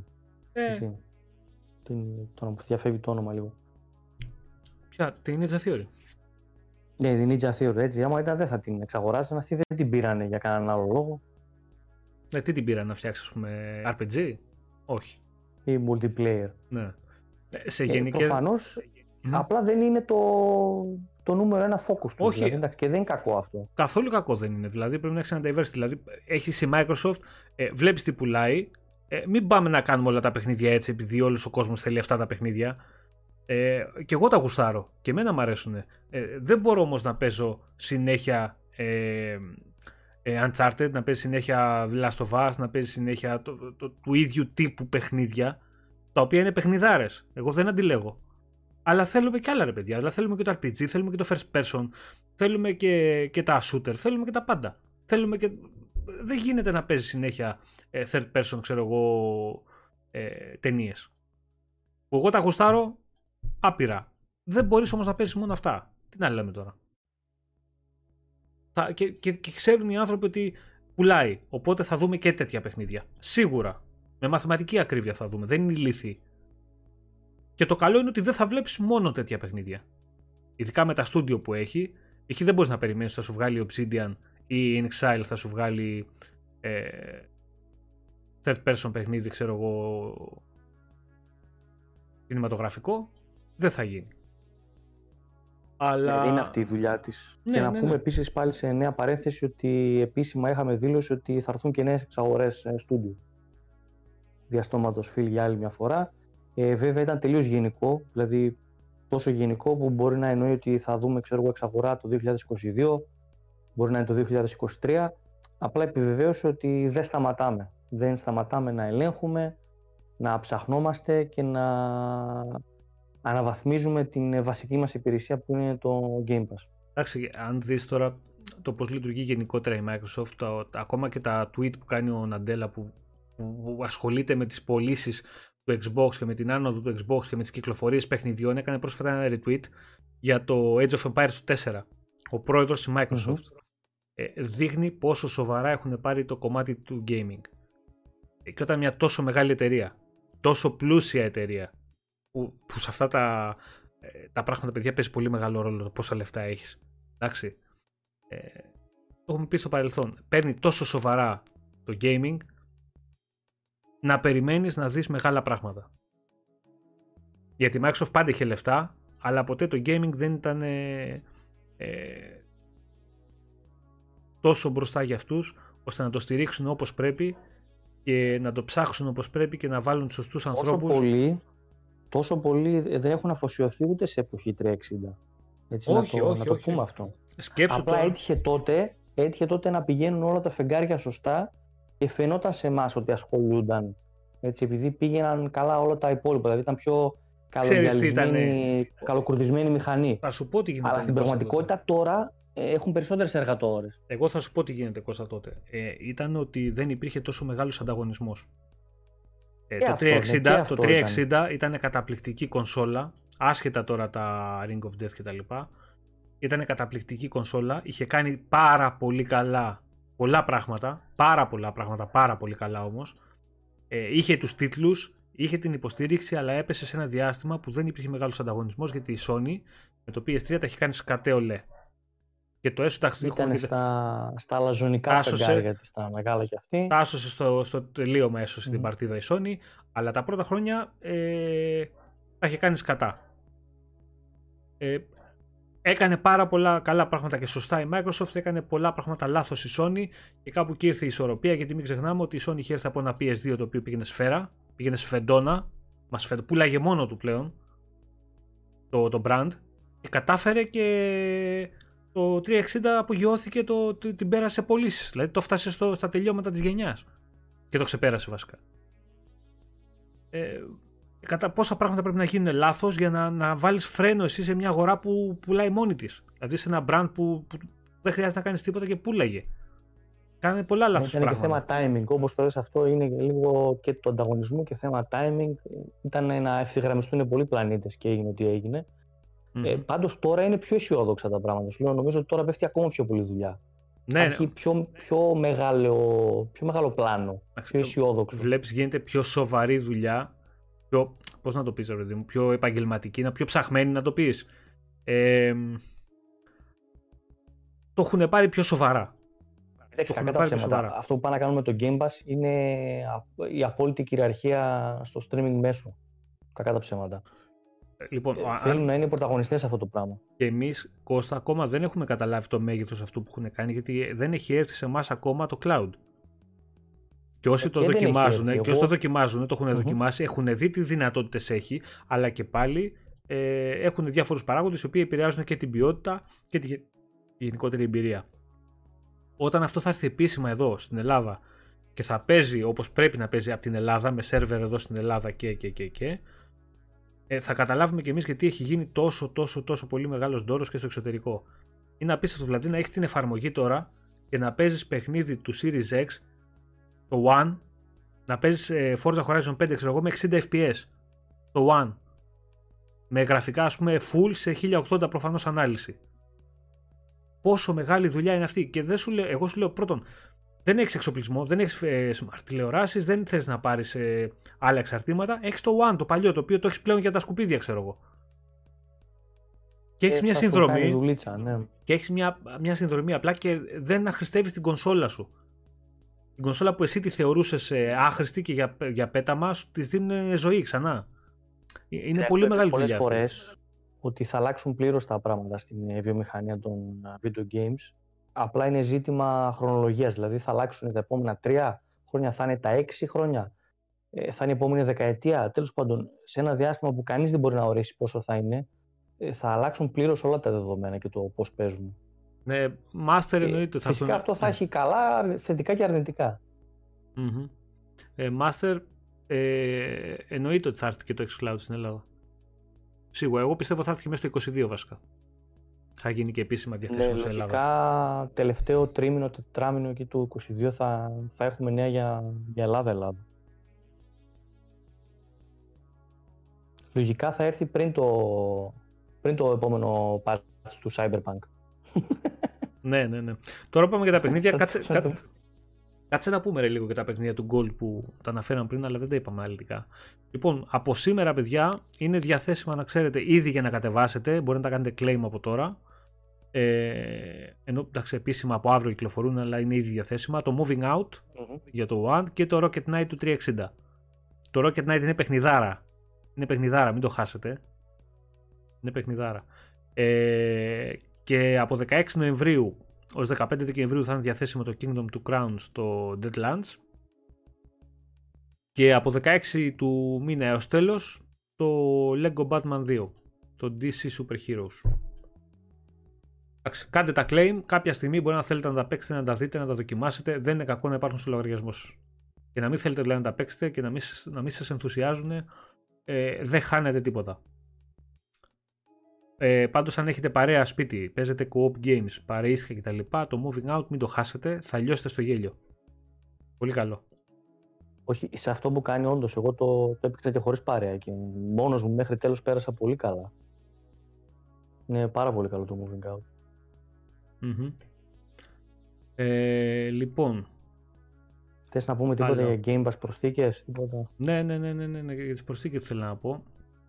Ε, από τα τελευταία που μπήκανε Κώστα, τι έπαιξες περισσότερο ή τι έχεις δοκιμάσει; Γενικότερα, λοιπόν, ε, να πούμε ότι παιδιά... σε ένα στάδιο διαδικασίας αλλάζω σπίτια, κονσόλες και τα σχετικά, λίγο δεν έχω να κουμπώσω πράγματα. Ναι, έχω κατεβάσει πράγμα. Ε, να πω την αλήθεια, το μόνο που παίζω το τελευταίο διάστημα είναι το Sekiro. Mm-hmm. Έχω βάλει απλά να παίζω το Sekiro και όπως καταλαβαίνεις το Sekiro είναι ένα παιχνίδι λίγο που δεν ε, μου δίνει τη δυνατότητα να παίξω κάτι άλλο. Ε, ωστόσο, έτσι, εγώ κρατάω τα, τα τελευταία δηλαδή που έχω κατεβάσει και τα θεωρώ πολύ σημαντικά, απλά δυστυχώς δεν μπορώ να τα παίξω παράλληλα με κάτι τόσο απαιτητικό. Ε, το Back for Blood, ας πούμε, το έχω κατεβασμένο και θέλω οπωσδήποτε να το παίξω. Ε, εννοείται έχω κατεβάσει και το Scarlet Nexus. Με την πρώτη ευκαιρία δηλαδή θα το παίξω και αυτό. Ε, έχω κατεβάσει επίσης και το Unsighted, το οποίο ε, δημοσιογραφικά είδα ότι θεωρείται το καλύτερο Metroidvania για φέτος για το 2021. Είναι πολύ διαμαντάκι. Και τι άλλο έχω ε, κατεβάσει. Ok, okay, και το 12 Minutes ακόμα δεν το έχω προλάβει με αλήθεια. Ε, και το Lost Words έχω κατεβάσει που είναι indie ε, που και αυτό πρέπει να έχει ε, τη φασούλα του. Και αυτό περιμένω και το Lemnis Gate το, που είναι ένα multiplayer παιχνίδι. Ε, αυτά έχω ξεχωρίσει. Και το Flynn, ένα ακόμα επίσης platform indie παιχνίδι. Αυτά έχω ε, κουμπωμένα και είναι όλα αυτά σε αναμονή και βλέπουμε. Λοιπόν, από τις τελευταίες προσθήκες θέλω να δω πώς έχει πάει το Outrider στο Game Pass του PC. Είμαι περίεργος να δω. Δεν πήγε και PC αυτό. Πώς θα τα έχει πάει. Και εγώ θα ήθελα. Λοιπόν, από τα τελευταία παιδιά, από τις τελευταίες προσθήκες, μην χάσει. Εντάξει, το American Night με το Alan Wake νομίζω ότι το έχουν παίξει περισσότεροι την εποχή Εμένα αυτό δεν μ' άρεσε καθόλου που το είχα παίξει ε, παλιά. δεν, δεν έχει καμία σχέση. Για μένα, χαλάει το όνομα ναι. του, του Alan Wake, δηλαδή μην το παίξεις. Ακριβώς. Το θεωρώ ένα από τα χειρότερα παιχνίδια που έχω παίξει κιόλας γενικά. Είναι ε, κάτι, τε... είναι κάτι τελείως διαφορετικό ναι. και αν κάνει το λάθος κάποιος και ασχοληθεί με αυτό, δεν θα του κινήσει ποτέ το ενδιαφέρον του Alan Wake να παίξει να, να το δει τι είναι. Να επιμείνεις στο βασικό Alan Wake και στα DLC του, που ναι, ειδικά ναι. το ένα είναι πολύ καλό ε, το American Nightmares είναι ένα spin-off το οποίο Πάμε να αρπαχτεί, πολλά αρπαχτεί. πράγματα δεν κάνει καλά. Είναι αρπαχτή. Ναι, ναι. Πάμε να εκμεταλλευτούμε το όνομα, να βγάλουμε κανένα ψηλό ακόμα. Αυτό ήταν. Ναι, ναι. Αυτά, από αυτά, αυτά τα παιχνίδια που δεν πρέπει να χάσετε, παιδιά, είναι Echo Generation, το οποίο είναι ε, τρομερό. Είναι, είναι πάρα. RPG retro style. Είναι ναι, ναι, ναι, ναι, ναι, ναι. Mm-hmm. Lego, Lego, έτσι φαίνεται. Σαν, σαν, σαν Lego φαίνεται το παιχνίδι. Πολύ ωραίο. Πολύ ωραίο. Πολύ, είχαμε, είχαμε παίξει και παλιότερα, το είχαμε δει λιγάκι. Τώρα το ξεκίνησα και εγώ. Είναι πάρα πάρα πολύ ωραίο. Πάρα πολύ ωραίο όμως. Ε, το Backbone ξεκίνησα επίσης. Το οποίο και αυτό είναι πολύ όμορφο έτσι, έτσι pixelated adventure ε, όμορφο. Noir, ναι, noir adventure με, Μπράβο, ναι, ναι, με ναι, ζώα, ας πούμε, κάπως έτσι. Ε. Και παιδιά δεν χάνεται με τίποτα το Forgotten City. Δηλαδή όσοι έχετε παίξει τώρα Skyrim με ιστορίες, τέτοια RPG, first person κτλ. Δεν το χάνετε. Ε, μην ξανά ότι ήταν mode αυτό, το οποίο ήταν τόσο καλό πλέον που το κάνανε standalone παιχνίδι. Βέβαια δεν έγινε στη μορφή αυτή, ε, αναβαθμίστηκε, έπεσε παραπάνω development κτλ. κτλ και έγινε αυτό που είναι. Ε, δεν το χάνετε με τίποτα το Forgotten City. Παιχνιδάρα. Παιχνιδάρα. Και επίσης ε, Age of Empires 4. Εγώ το είχα παίξει πριν μπει στο Game Pass, στο Steam. Ε, νομίζω ότι το Age of Empires 4 Κώστα είναι αυτό που περιμένανε όλοι όσοι θέλουν να παίξουν Age of Empires. Μέχρι εκεί. Δεν είναι κάτι το οποίο ε, άνθρωπος που δεν παίζει RTS θα το τραβήξει να πει «Α, επειδή βγήκε το 4 κάτσε να παίξω RTS». Όχι, ναι, δεν θα έχουμε ε, καινούργια... Και δεν νομίζω ότι το περίμενε κανείς αυτό. Δεν κόσμο στα ναι, RTS, ναι, ναι, ναι. σίγουρα. Δεν Αλλά είναι... μιλάμε για μια τεράστια κυκλοφορία. Έτσι. Είναι, είναι τεράστια κυκλοφορία και για κάποιον που έχει παίξει Edge of Empires είναι πάρα πάρα πάρα πολύ καλό. Είναι, είναι πολύ πιο όμορφο, πολύ μεγάλη λεπτομέρεια, έχει μέσα πολύ ωραίο, έχουν κάνει πολύ ωραίες αλλαγές. Ε, έχει, είναι, είναι πιστός στις ρίζες του ρε παιδί, πώς να το πω, δηλαδή παίζει Age of Empires στην καλύτερη του μορφή. Ε, είναι, είναι πολύ βασικό αυτό και νομίζω ότι ο περισσότερος κόσμος αυτό ήθελε. Δεν ήθελε να δει τρελά πράγματα, δεν ήθελε να δει τρομερές αλλαγές. Και δεν, δεν θα μπορούσαν κιόλας να κάνουν τόσο μεγάλες αλλαγές σε ένα RTS παιχνίδι. Δηλαδή, τι να κάνουν μέσα, να αλλάξουν τη δομή του παιχνιδιού, να αλλάξουν τη φιλοσοφία του. Τι να κάνουν. Ε, το έχουν φτιάξει Έχει πολύ πάει όμορφο. καλά και σε τέτοιο, και σε βαθμολογίες πάντως ε, που κάναμε λίγο ένα check. Ναι, ναι, ναι. ναι πάρει καλά reviews. Ναι, ναι, ναι. ναι. Ε, να έχει, προσθέσω έχει... και άλλα δύο. Τώρα που λέμε για παιχνίδια του Game Pass ε, άφοβα να κατεβάσει ο κόσμος και το Dragon Ball το Fighters ε, δυσδιάστατο fighting της Arc System το οποίο είναι πραγματικά ψεγάδιαστο σε αυτό που κάνει ε, είτε casual είτε λίγο πιο απαιτητικό όποιος θέλει θα την καταβρει πολύ ωραίο παιχνίδι πάρα πολύ καλό και νομίζω ενδιαφέρον είναι και το horror, το Visage το οποίο από ό,τι βλέπω τώρα έχει πάρει ήδη και το, ε, το upgrade για το Series XS ε, λένε και αυτό ότι είναι καλό. Αυτό εντάξει δεν το έχω δοκιμάσει. Επίσης, να ξέρετε αυτό, παιδιά, ότι έχει και ελληνικούς υπότιτλους μέσα. Αν θέλετε, ναι, ναι, αν θέλετε να παίξετε το Visage με, το οποίο είναι horror first person, ε, θυμίζει πάρα πολύ το PT. Όσοι είχατε παίξει το demo τότε στο, PS4, το θρηλυκό αυτό demo τότε, καταλαβαίνετε σε τι στυλ είναι περίπου. Ε, να το πάω πιο κοντά μάλλον γιατί πήγα στο PT στο Layers of Fear.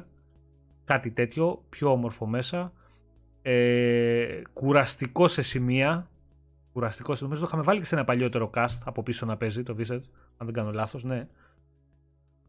Γεια σου, Ρεξενοφό. Να είσαι καλά, ρε φίλε. Να είσαι καλά, ευχαριστούμε πολύ. Ε, αλλά το ωραίο είναι ότι έχει ελληνικούς υπότιτλους μέσα. Δηλαδή, όποιος θέλει να το παίξει, τον διευκολύνει περισσότερο αυτό, όσο να είναι.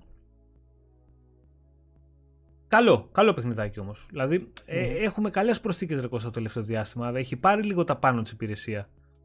Όσο να είναι, μπαίνουν πράγματα. Ναι. Δηλαδή, και, και αυτό που, που είναι αρκετά έτσι καλό και που θα δώσει boost και που δίνει προφανώς boost στην υπηρεσία είναι ότι πλέον έχει μεγαλώσει πάρα πολύ και η βιβλιοθήκη για το PC και μπαίνουν συνεχώς καλοί τίτλοι και για το PC. Ε, ναι, που συνήθως ήταν λίγο. Ήταν πίσω. Ήταν, ναι, ήταν, πίσω. Ε, ήταν, ήταν φτωχός συγγενής. Το ότι είχε να κάνει με το Game Pass στο PC ήταν φτωχός συγγενής. Πλέον δεν πάει έτσι. Είναι.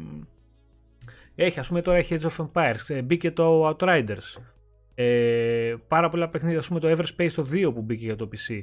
Πήρε το Forgotten City. Ε, έχει το Into the Pit. Το οποίο το εγώ το έπαιξα δεν μ' άρεσε, παιδιά. Ε, retro shooter τώρα αυτό, δεν μου άρεσε εμένα.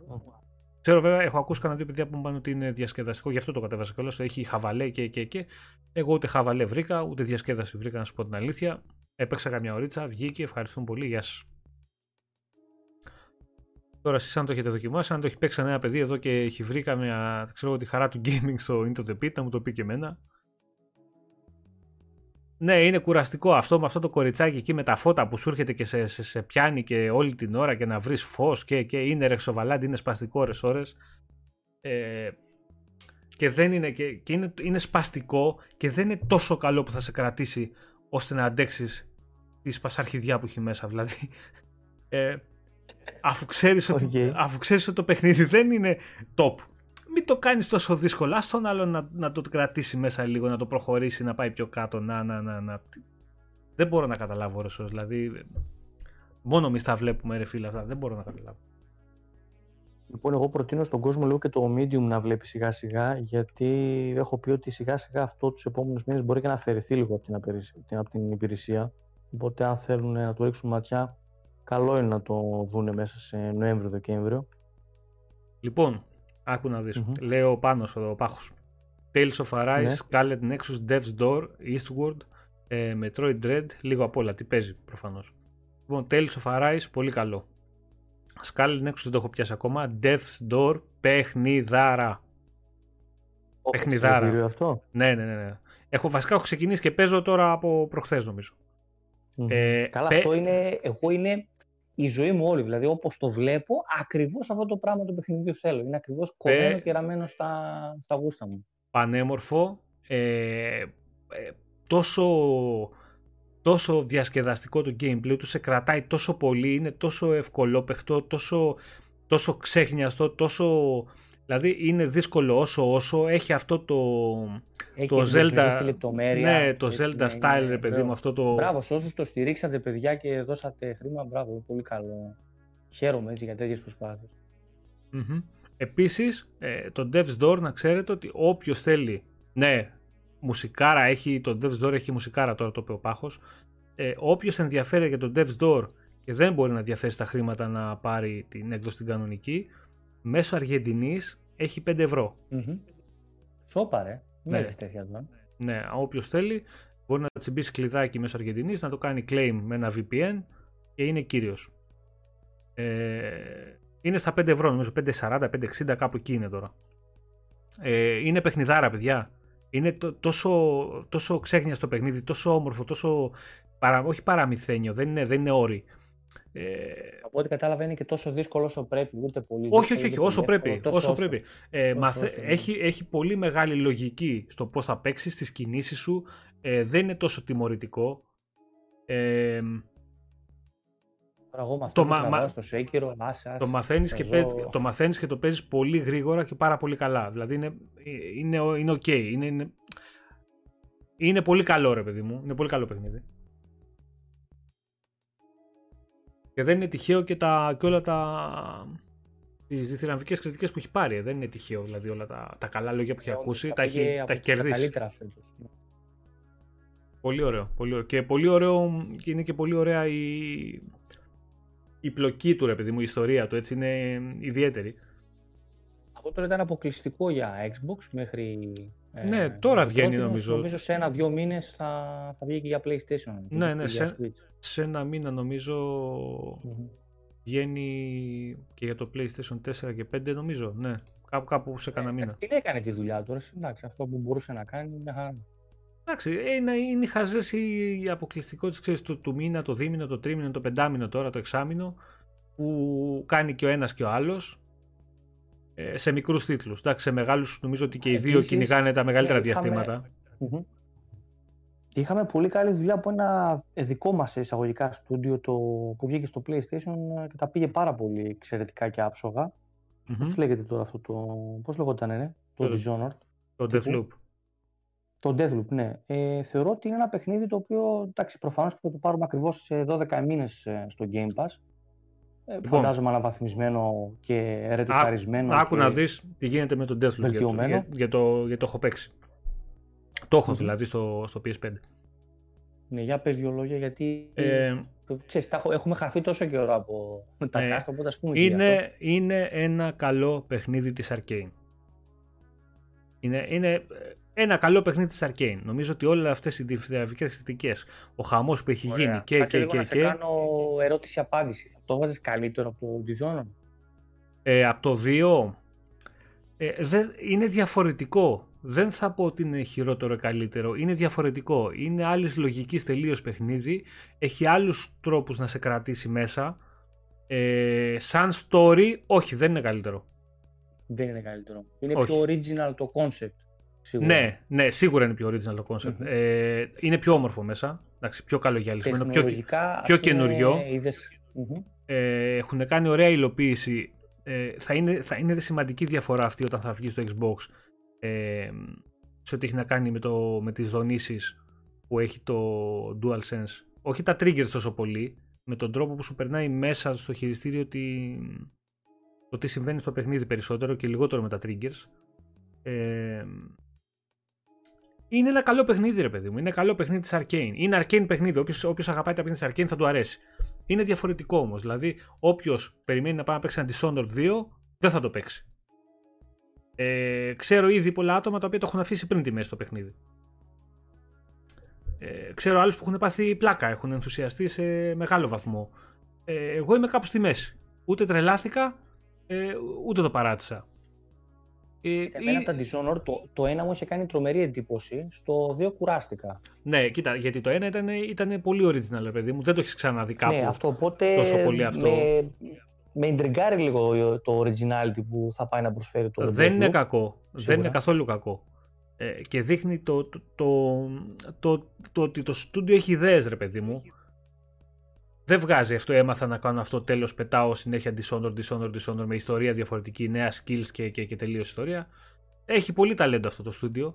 Είναι ωραίο παιχνίδι. Είναι ωραίο παιχνίδι. Και όταν θα βγει στο Xbox ε, θα το ευχαριστούν ότι θα το παίξουν. Απλά νομίζω ότι μ, έχει γίνει πολύ μεγάλος ντόρος για το τίποτα. Ε, δεν θεωρώ Δηλαδή ότι αξίζει. θεωρείς αν έβγαινε αποκλειστικά στο Xbox αυτή τη στιγμή στο Metacritic που, που Όχι, περίπου όχι, θα- όχι, δεν θα γινόταν. θα θεωρώ, θεωρώ ότι θα ήταν στο 75. Ξεκάθαρα. Στο 75 κιόλας; Ναι, ξεκάθαρα. Max 80. Περίμενα Μα- να μου πεις κάτι Όχι. σε 82. Max, ας πούμε. Max 80. Max 80 ξεκάθαρα. Οκ. ξεκάθαρα. Και, και μη σου κάνει εντύπωση αν το δεις στο 80 όταν θα βγει στο Xbox. Μη σου κάνει Εντάξει, θα καθόλου είναι- εντύπωση. Θα είναι απαταιώνες αν το κάνουμε Καλά. αυτό. Εδώ θα είμαστε, παιδιά. Εδώ θα είμαστε. Να το Εδώ δούμε. θα είμαστε, ναι. κα- Κακά τα Περιμένει. ψέματα εδώ θα Άμα, είμαστε, άμα, θα δεν το πάει δούμε, και ναι. του, άμα δεν πάει και του βάλουν 90 φεύγα πάλι, εδώ θα είμαστε να το πούμε και αυτό. Να πούμε λέγα μαλακίες. Αλλά ας καθίστε να έρθει. Πάντως για μένα το παιχνίδι ένα είναι ένα 7,5 οχτάρι. Το οποίο είναι πάρα πάρα πολύ καλός βαθμός. και γι' αυτό που είναι, εντάξει, μην τρελαθούμε. Δεν είναι δεκάρι τώρα το, το Deathloop, ούτε εννιάρι δεν είναι το Deathloop. Και όχι επειδή είναι στο Xbox, Ωραία. στο PlayStation exclusive. Mm. Στην ουσία, studio της Microsoft το έχει βγάλει και θα βγάλει καλά παιχνίδια. Γιατί αυτό αξίζει το παιχνίδι, εντάξει, να κάνω. Για μένα προσωπικά, εντάξει. Ο άλλος που το γουστάρει το concept το συγκεκριμένο, ε, μπορεί να του να τρελαθεί και να πει το λατρεύω δεκάρι βαράτε βαθμούς αβέρτα. Είναι πώς το βλέπει ο καθένας. Αλλά θεωρώ ότι έχει γίνει... Μην αποκλείουμε το γεγονός ότι από τη στιγμή που είναι ένα καλό τεχνικά παιχνίδι, δηλαδή τουλάχιστον αυτό που κάνει το κάνει καλά. Φαντάζομαι δεν έχει loadings και τα σχετικά, δηλαδή αυτά που κάνει τα κάνει καλά. Ναι, ναι, ναι, ναι τα loading και Ωραία, είναι από εκεί πέρα μετά ο καθένας είναι να, το, να του αρέσει, δηλαδή είναι γύρω στο 7-8 και μετά παίζεις μπάλα συμπλήν, πόσο αρέσει το concept ή όχι και πόσο. Ναι, ρε παιδί μου. Ε, δηλαδή, πόσο είσαι σε αυτό Βάλε, τι σου λέω τώρα, ότι ας πούμε. Ε, το Dishonored, αν θα βγει 3, υπήρχε περίπτωση να πάρει κάτω από 8, 7,5. Όχι. Γιατί, γιατί σίγουρα ξέρεις ότι είναι Dishonored και ότι η Arkane θα έχει κάνει πολύ καλή δουλειά ακόμα και στο story. Γιατί γενικότερα τα story ήταν όμορφα. Ε, Εντάξει, πρέπει να κάνει. Να με ρωτήσεις τη γνώμη μου όσο παίζω συνήθως συνέχεια, τόσο πιο πολύ χάνω το ενδιαφέρον μου. Ναι, ρε παιδί μου, ένα που σου λέει ένα παρόμοιο παιχνίδι. Ναι. να το ονόμαζα αλλιώς. Γιατί και το Deathloop, ναι. όταν μπαίνεις μέσα να παίξεις, έχεις την αίσθηση ότι παίζεις το Dishonored το 3. Δηλαδή η αισθητική, ναι. η αισθητική μέσα, ο σχεδιασμός και, και αυτά είναι arcane, ρε παιδί μου. Δεν μπορείς να, να πεις ότι βλέπεις άλλο παιχνίδι.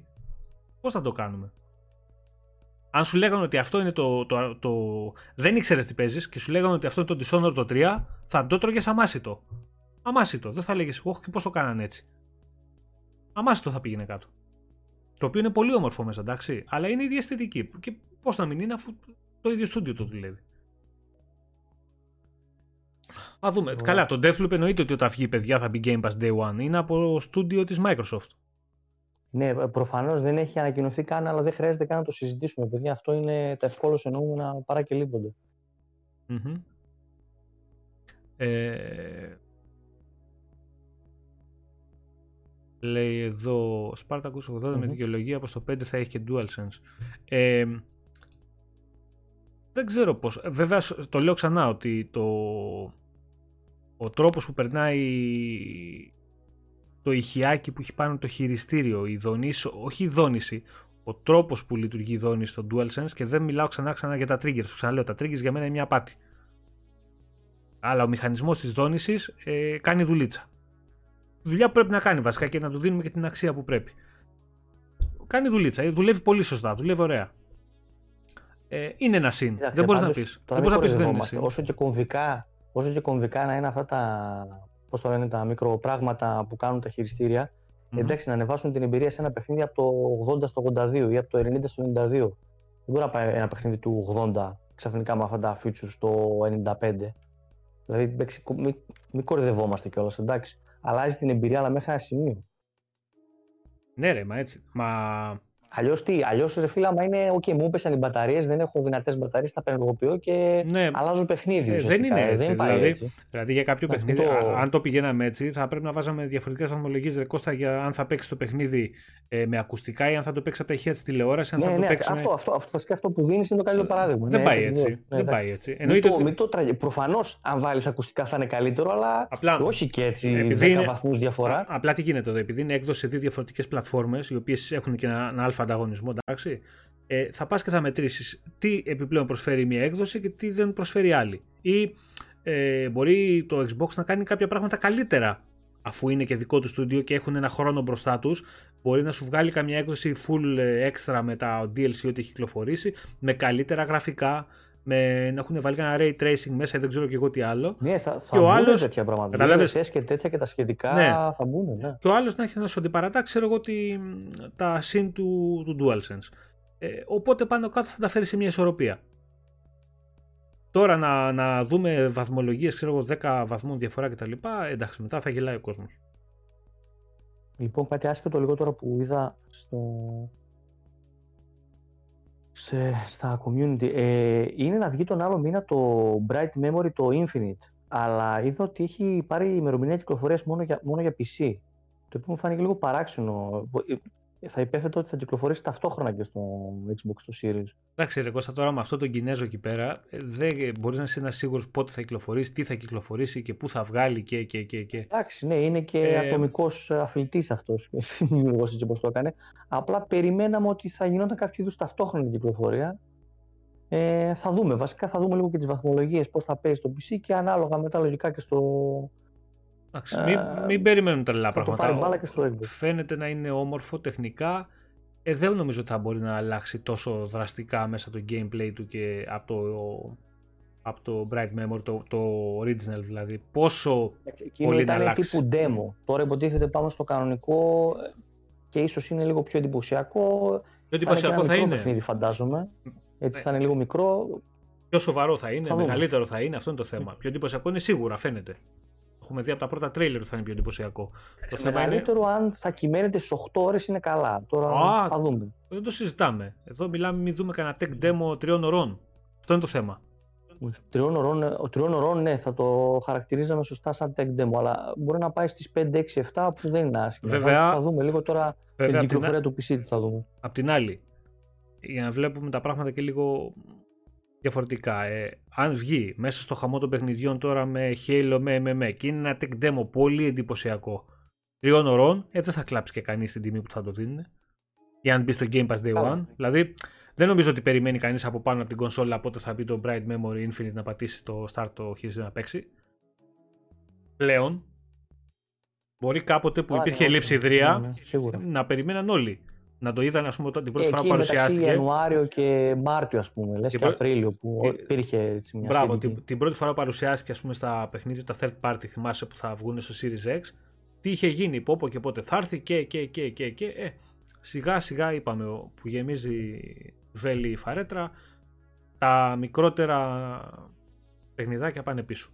Δηλαδή δεν μας νοιάζουν και τόσο πολύ. Ας έρθουν, καλώς να ορίσουν ε, τώρα αν θα εντυπωσιάσουν, αν θα είναι 3 ή 15 ή 40 ώρες ή τι θα είναι, θα το δούμε όταν θα έρθει η ώρα. Δεν θα αγχωθούμε και γι' αυτά. Εντάξει, προς Θεού. Mm-hmm. Ο Μάριο λέει Adaptive Triggers μόνο Returnal και Doom Eternal έχω δει μέχρι τώρα. Εντάξει, έχουν και άλλα παιχνίδια. Αλλά το... οι, οι, οι, σκανδάλες, οι σκανδάλες για μένα είναι τελείως gimmick. Δεν βοηθάνε κάπου ε, η δόνηση, ο γενικότερος μηχανισμός που υπάρχει στο DualSense είναι, είναι καλός. Είναι καλός, γίνει καλή δουλειά. Τώρα τα υπόλοιπα είναι να είχαμε να λέγαμε. Uh, Redfall καλοκαίρι, δύο παιχνιδάρες Arcane στο επόμενο διάστημα. Έχει, έχει να έρθει από, από τα στούντια γενικότερα της Bethesda. Ε, ακουμπάει έχει... λεπτή γραμμή. Ακουμπάει λεπτή γραμμή. Εγώ εδώ πέρα θα έβαζα στοιχήματα με λεφτά ότι πάμε για καθυστερήσεις και του Redfall πιστεύω και του, πες λίγο και το sci-fi της ε, που περιμένουμε στο διάστημα. Ποιο λες της ε, Bethesda, Starfield. Της Bethesda, ναι. Το Starfield, ναι. Πιστεύω ότι κάποια στιγμή θα ανακοινωθεί καθυστέρηση για το Εγώ πιστεύω ότι το Starfield δεν θα αλλάξουν ημερομηνία, γιατί αν αλλάξουν ημερομηνία είναι τέτοια φιλοσοφία ότι θα πρέπει να το πάνε του χρόνου. Δηλαδή να το πάνε του, μάλλον του, του 2023. Ίδια ημερομηνία. Γιατί πάνε να το σκάσουν ξέρεις, είναι δέκατο, δέκατη μέρα του δέκατου μήνα, Bill ε, ε, Skyrim. Αλλά είναι, είναι Κώστα, πιστεύω ότι είναι ένα project που το έχουν δουλέψει τόσο πολύ και δώσαν ημερομηνία μεγαλύτερη προφανώς από αυτή που χρειάζονται για να πέσουν μέσα, να μην χρειαστεί να ακυρώσουν πράγματα. Εγώ πιστεύω ότι το ε, είχαν για πιο κοντά. Δεν αντιλέγω ότι βάλανε μια ημερομηνία πιο μετά από αυτό που ήταν για να το καλύψουν, αλλά νομίζω ότι επειδή το παιχνίδι είναι τόσο μεγάλο επίβολο και από τα πιο μεγάλα επίβολα και φιλόδοξα παιχνίδια που θα δούμε, νομίζω δεν την πιάσουν αυτή την ε, ημερομηνία. Ε, εν τω μεταξύ, να πούμε Κώστα κάτι πολύ σημαντικό, ε, ότι το παιχνίδι θα είναι πλήρως μεταφρασμένο νομίζω και στα, στα Ιαπωνικά. Εντάξει, θα μιλάμε για ένα τρομερό πράγμα. Μιλάμε πόσες, πόσες, πόσες, πόσες χιλιάδες γραμμές λέει κειμένου, πολλές χιλιάδες γραμμές κειμένου ε, μεταφρασμένο, το οποίο παιδιά δείχνει το τι και το άνοιγμα που κάνουν στην αγορά τη συγκεκριμένη. Κοίταξε, η ημερομηνία ε, που έχουμε θύμισε μου λίγο, ποια είναι, γιατί. Ε, 11-11 του 22. 11-11 ναι. Όπως ήταν το Skyrim. Το Skyrim ήταν 11-11 του 11. Κοίταξε, αν φτάσουμε προς το καλοκαίρι και δεν έχουμε πολλά νέα, ε, εκεί νομίζω ότι θα, είναι, θα ανακοινωθεί καθυστέρηση. Ακόμα είμαστε εντάξει. Αν περάσει αυτό, ε, άνοιξη και τα λοιπά, επόμενη, θα, θα φανεί, θα φανεί, θα το δούμε. Mm-hmm. Ο Ιορδάνης λέει να ρωτήσω καθόλου στον PlayStation να θα σου πούνε ότι όλη η εμπειρία είναι το χειριστήριο και αυτές οι σκανδάλες είναι απίστευτες. Ε... Εντάξει, ok, okay. ο καθένας ό,τι θεωρεί σημαντικό. Εμένα με ρωτήσεις αυτή τη στιγμή το, στο Series X που είναι το σημαντικότερο πράγμα, θα σου πω το Quick Resume. Ναι, ναι, ναι, ναι. Το οποίο όποιος το έχει. Ούτε γιατί... τα frames, ούτε το 4K, ναι, ναι. ούτε τίποτα. Γιατί το βλέπω παιδιά δίπλα-δίπλα με το PS5 π.χ. Ε, αυτό το πράγμα το κλείσε παιχνίδι, άνοιξε παιχνίδι και, και δεν υπάρχει ε, ανοίγω παιχνίδι και α, επειδή είναι πολύ γρήγορος ο δίσκος ανοίγει σε χρόνο 0, άρα δεν με ενδιαφέρει το quick resume. Δεν υπάρχουν αυτά τα πράγματα. Ο οποίο το έχει πει αυτό είναι για κλωτσιές. Ε, αυτό γίνεται σε πολύ λίγα παιχνίδια. Σε πάρα πολύ λίγους τίτλους είναι αυτό το, το, το, τόσο γρήγορο loading. Ε, το quick resume δεν έχει αντίπαλο. Δεν έχει αντίπαλο. Ανώ, ε, ήμουν σε ένα σπίτι. Έφυγα από αυτό το σπίτι, έβγαλα την, την κονσόλα από τον πρίζα άλλαξα δύο-τρία μέρη, ξανά έκανα μια εγκατάσταση στην κονσόλα σε ένα άλλο σπίτι, μετά από, και εγώ δεν θυμάμαι πόσες μέρες, γιατί δεν ήμουν πολύ δραστήριο. Και δεν το έχεις χάσει. Games. Το ανοίγω και ήταν ακριβώς στον αέρα ο χαρακτήρας σε πέντε παιχνίδια εκεί που τον είχα αφήσει το, το διανοείς ε, αυτό το πράγμα. Ε, ε, εντάξει τώρα, είναι, λέμε το τρομερό. τρομερό Εγώ πήγα, έκανα το γύρο της γης και τα άφησα ακριβώς όπως ήταν τα πράγματα. Υπάρχουν... Και τώρα σου λέω, βγήκα από την πρίζα. Υπάρχουν κάποια παιχνιδάκια τα οποία δεν δουλεύουν σωστά. Α πούμε στο Far Cry 6 δεν δουλεύει σωστά ακόμα. Επειδή έχει τα, τις συνδέσεις ε, με το σερβερ που σε πετάει έξω, μετά παίζεις, φορτώνει κανονικά το quick resume, παίζεις, αλλά δεν μπορεί να κάνει save. Πρέπει να κλείσεις το παιχνίδι και το ξανανοίξεις. Έχει τέτοια. Yeah. Ναι τέτοια θεματάκια, αλλά και γενικά, το, παιδιά, δεν υπάρχει. Στο είχα 100% επιτυχία. Στο ναι, ναι, ναι, ναι, ναι, ναι, παίζει άψογο. Στο Hades επίσης, 100% επιτυχία. Στο Sekiro δεν μου έχει χαλάσει ποτέ, 100% επιτυχία. Δεν υπά... το... ε, Killer Instinct το ίδιο. Το έχω δύο μήνες ακριβώς εκεί που πρέπει να είναι. Ε, σε μερικά πηγαίνει μπάλα, 100% επιτυχία σου λέω. Mm-hmm. Το... Είναι, είναι από τα futures που είναι system seller δεν το, αν δεν το έχεις, δεν μπορείς να καταλάβεις πόσο χρήσιμο είναι και πόσο εντυπωσιακό είναι ώρες-ώρες. Ε, είναι, το, είναι τρομερό, ειδικά αν παίζεις μόνο εσύ στην πλατφόρμα ε, και δεν παίζει άλλος να αλλάζει λογαριασμούς, να σου αντικαθιστά, ξέρεις τα quick resume κτλ. Γιατί δεν μπορεί ο κάποιος λογαριασμός να σου κρατάει πέντε παιχνίδια διαφορετικά, ειδικότερα όταν παίζεις το ίδιο παιχνίδι. Προφανώς, ναι. Ε, είναι παιδιά απίστευτα χρήσιμο. Πρώτα πρώτα η κονσόλα ανοίγει σε ένα δευτερόλεπτο και σε άλλα δύο δευτερόλεπτα έχεις μπει στο παιχνίδι. Ε, είναι εξωπραγματικό. Είναι εξωπραγματικό. Αν βάλεις τις δύο κονσόλε, ας πούμε PS5 και Series X δίπλα-δίπλα σε θέμα ταχύτητα, είναι μέρα με τη νύχτα. Είναι μέρα με τη νύχτα. Απλά ε, πράγματα. Πάνω, αυτό το πράγμα, αν κάνεις έναν υπολογιστή με 3 χιλιάρικα, πάλι δεν μπορεί να το κάνει. Να κρατήσει τη μνήμη δύο παιχνίδια ταυτόχρονα. Ε, θα στα ανοίξει γρήγορα, αλλά εναλλαγή παιχνιδιού παίζει να μην μπορείς να κάνεις. Όχι. Ρε, εδώ ανοίγουμε, ανοίγεις τρία παιχνίδια. Κλείνεις το ένα, πατάς το άλλο και σε συνεχίζεις από εκεί που είσαι. Γυρίζεις παιχνίδια. Δεν, μιλάμε, δεν υπάρχει αυτό που έχουν φτιάξει οι τύποι. Δεν υπάρχει αυτό που ε, όντως, όταν, όταν λειτουργεί, αυτός το παιχνίδι που λειτουργεί είναι απίστευτο. Εντάξει, ξενερώνουμε εκεί που δεν έχει πάρει Απλά, καλή λειτουργία. Ναι, είναι, είναι πολύ... Το Forza Horizon 4 ας πούμε μου είναι 70-30. Mm. Είναι πολύ καινούριο. Κώστα, δεν λειτουργεί παντού. Ειδικότερα στα παλιότερα παιχνίδια, στα καινούργια λειτουργεί περισσότερο ε, σωστά. Ε, πιστεύω ότι στο μέλλον που θα το βάλουν περισσότερο ξέρεις, και μέσα στο, στη, στη ζωή μας αυτό το πράγμα ε, θα το δουλεύουν και τα στούντιο περισσότερο θα κοιτάνε να δουλεύει πιο σωστά. Ναι. Βέβαια, το έχουν πει και οι ίδιοι ότι σε όλα τα παιχνίδια που έχουν συνδέσεις σε servers, σε multiplayer, massive multiplayer, παιχνίδια MMO κτλ. Ναι, εκεί δεν γίνεται. Που είναι always online. Ναι. Ε, μπορεί να σου ανοίγει το παιχνίδι πιο γρήγορα, αλλά θα πρέπει να κάνεις ξανά login κτλ. Που πάλι κερδίζεις ναι. χρόνο. Όπως και να το κάνεις. Δηλαδή, ας πούμε και στο Far Cry 6 όταν δεν σου δουλεύει, ε, σε πετάει στο βασικό μενού, αλλά το παιχνίδι σου ανοίγει σε ένα δευτερόλεπτο. Ε, είναι, είναι πολύ μεγάλο συν αυτό. Θες να πούμε τίποτα για το GTA που Πάμε να πούμε λίγο για το, για, για, το Trilogy και μας ενδιαφέρει άμεσα βασικά όχι γιατί θα παίξουμε ξέρεις, τα τρία παιχνίδια τα οποία εντάξει ε, νομίζω ότι τα έχουμε παίξει όλοι όταν έπρεπε να τα παίξουμε ε,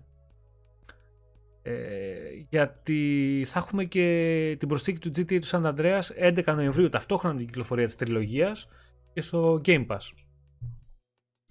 Ε, οπότε όποιος θέλει να ξαναπέξει. Βάλανε ίσως το, πιο, το πιο σημαντικό και μεγάλο τίτλο. Το πιο σημαντικό και αυτό είναι που ίσως που θα είναι και ο πιο ωφελημένος από, τη συγκεκριμένη, από τις συγκεκριμένες εκδόσεις. Γιατί ήταν... Ε,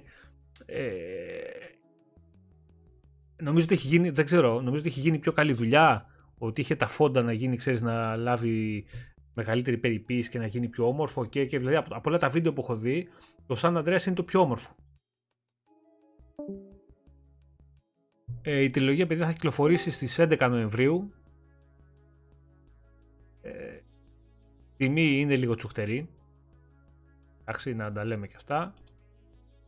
Πώς είσαι εδώ, είμαστε άφησες; Έλα, ναι, επανήλθε. Έλα. Λέω ότι η τιμή είναι λίγο τσουχτερή, 60 ευρωλάκια. Είναι, δεν, δεν τη λες και δεν το λες και φτηνό. Είναι ε, μεγάλο θέμα συζήτησης. Να μην το πιάσουμε και το κουράσουμε. Να πούμε απλά ότι ναι, είναι τσουχτερή και να το αφήσουμε εκεί, γιατί είναι μεγάλο θέμα συζήτησης τιμή.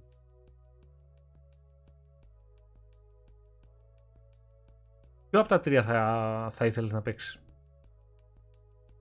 Κοίταξε, το, το πρώτο είναι πολύ εμπειρικά, δηλαδή δεν θα καθόμουν σίγουρα να ασχοληθώ πάρα πολύ. Τώρα τα άλλα δύο τα θεωρώ εξίσου σημαντικά, απλά το σαν άντρες είναι το, το πιο μεγάλο, δηλαδή χρειάζεται να χαραμίσει πιο πολλές ώρες.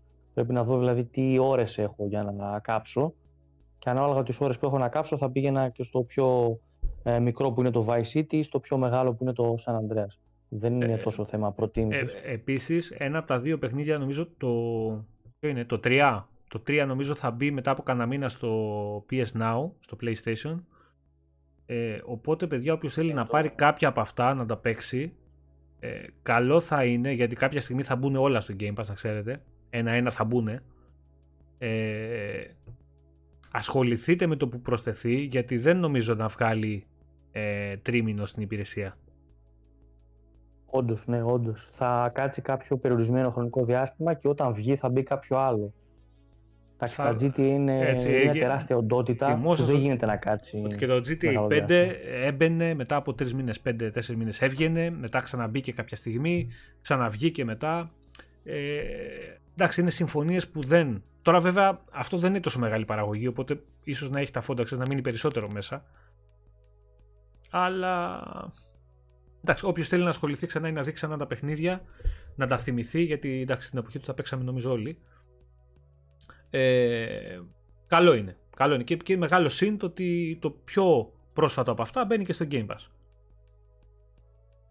Και ίσως και το πιο ωραίο. Μια, μια τεράστια γενιά ε, κατόχων που έχουν αυτή τη στιγμή Xbox, που είναι μικρή σε ηλικία και έχουν ασχοληθεί πάρα πολύ με το GTA 5 και νομίζω θα τους ακουμπήσει πολύ αυτό. Εγώ δηλαδή, θεωρώ πως που... Θεωρώ ότι δεν μπορεί κάποιος τώρα π.χ. να πάει να παίξει το GTA το Vice City με τα γραφικά αυτά. Ε, γιατί, παιδιά, μην τρελαινόμαστε. Ε, έχει γίνει ένα ρετουσάρισμα. Έχουν προσθεθεί έτσι όμορφοι δεν φωτισμοί. Δεν είναι τόσο όσο, αλλά ξέρεις, ίσως λίγο άμα έχει βελτιωθεί ο χειρισμός να είναι ανοιχτά. Ναι, άμα ο χειρισμός, χειρισμός έχει πάει στα επίπεδα του και έχει, έχει προσαρμοστεί λίγο στο χειρισμό του GTA, στο GTA 5. Εμένει να το δούμε. Εμένει να το δούμε αλλά, ναι, αλλά τεχνικά, παιδιά, δεν θα δει τίποτα θαύματα πιο καλογιαλισμένο θα είναι λίγο το παιχνίδι με καλύτερους φωτισμούς μέσα και μέχρι εκεί μην περιμένετε να μπείτε μέσα και να δείτε το GTA 5 ε, μάλλον την ιστορία του San Andreas ή την ιστορία του Vice City με τα γραφικά του GTA 5. πάει λίγο και στο κομμάτι νοσταλγίας των ρετρολάγνων. Ναι, ναι, ναι. ναι. Mm-hmm. Κάποιος που δεν έχει παίξει τα παιχνίδια αυτά ε, δεν νομίζω να κάτσει να ασχοληθεί με το, με το Vice City τώρα. Δεν νομίζω, δεν νομίζω θα τον κρατήσει τεχνικά γιατί είναι και μεγάλα παιχνίδια.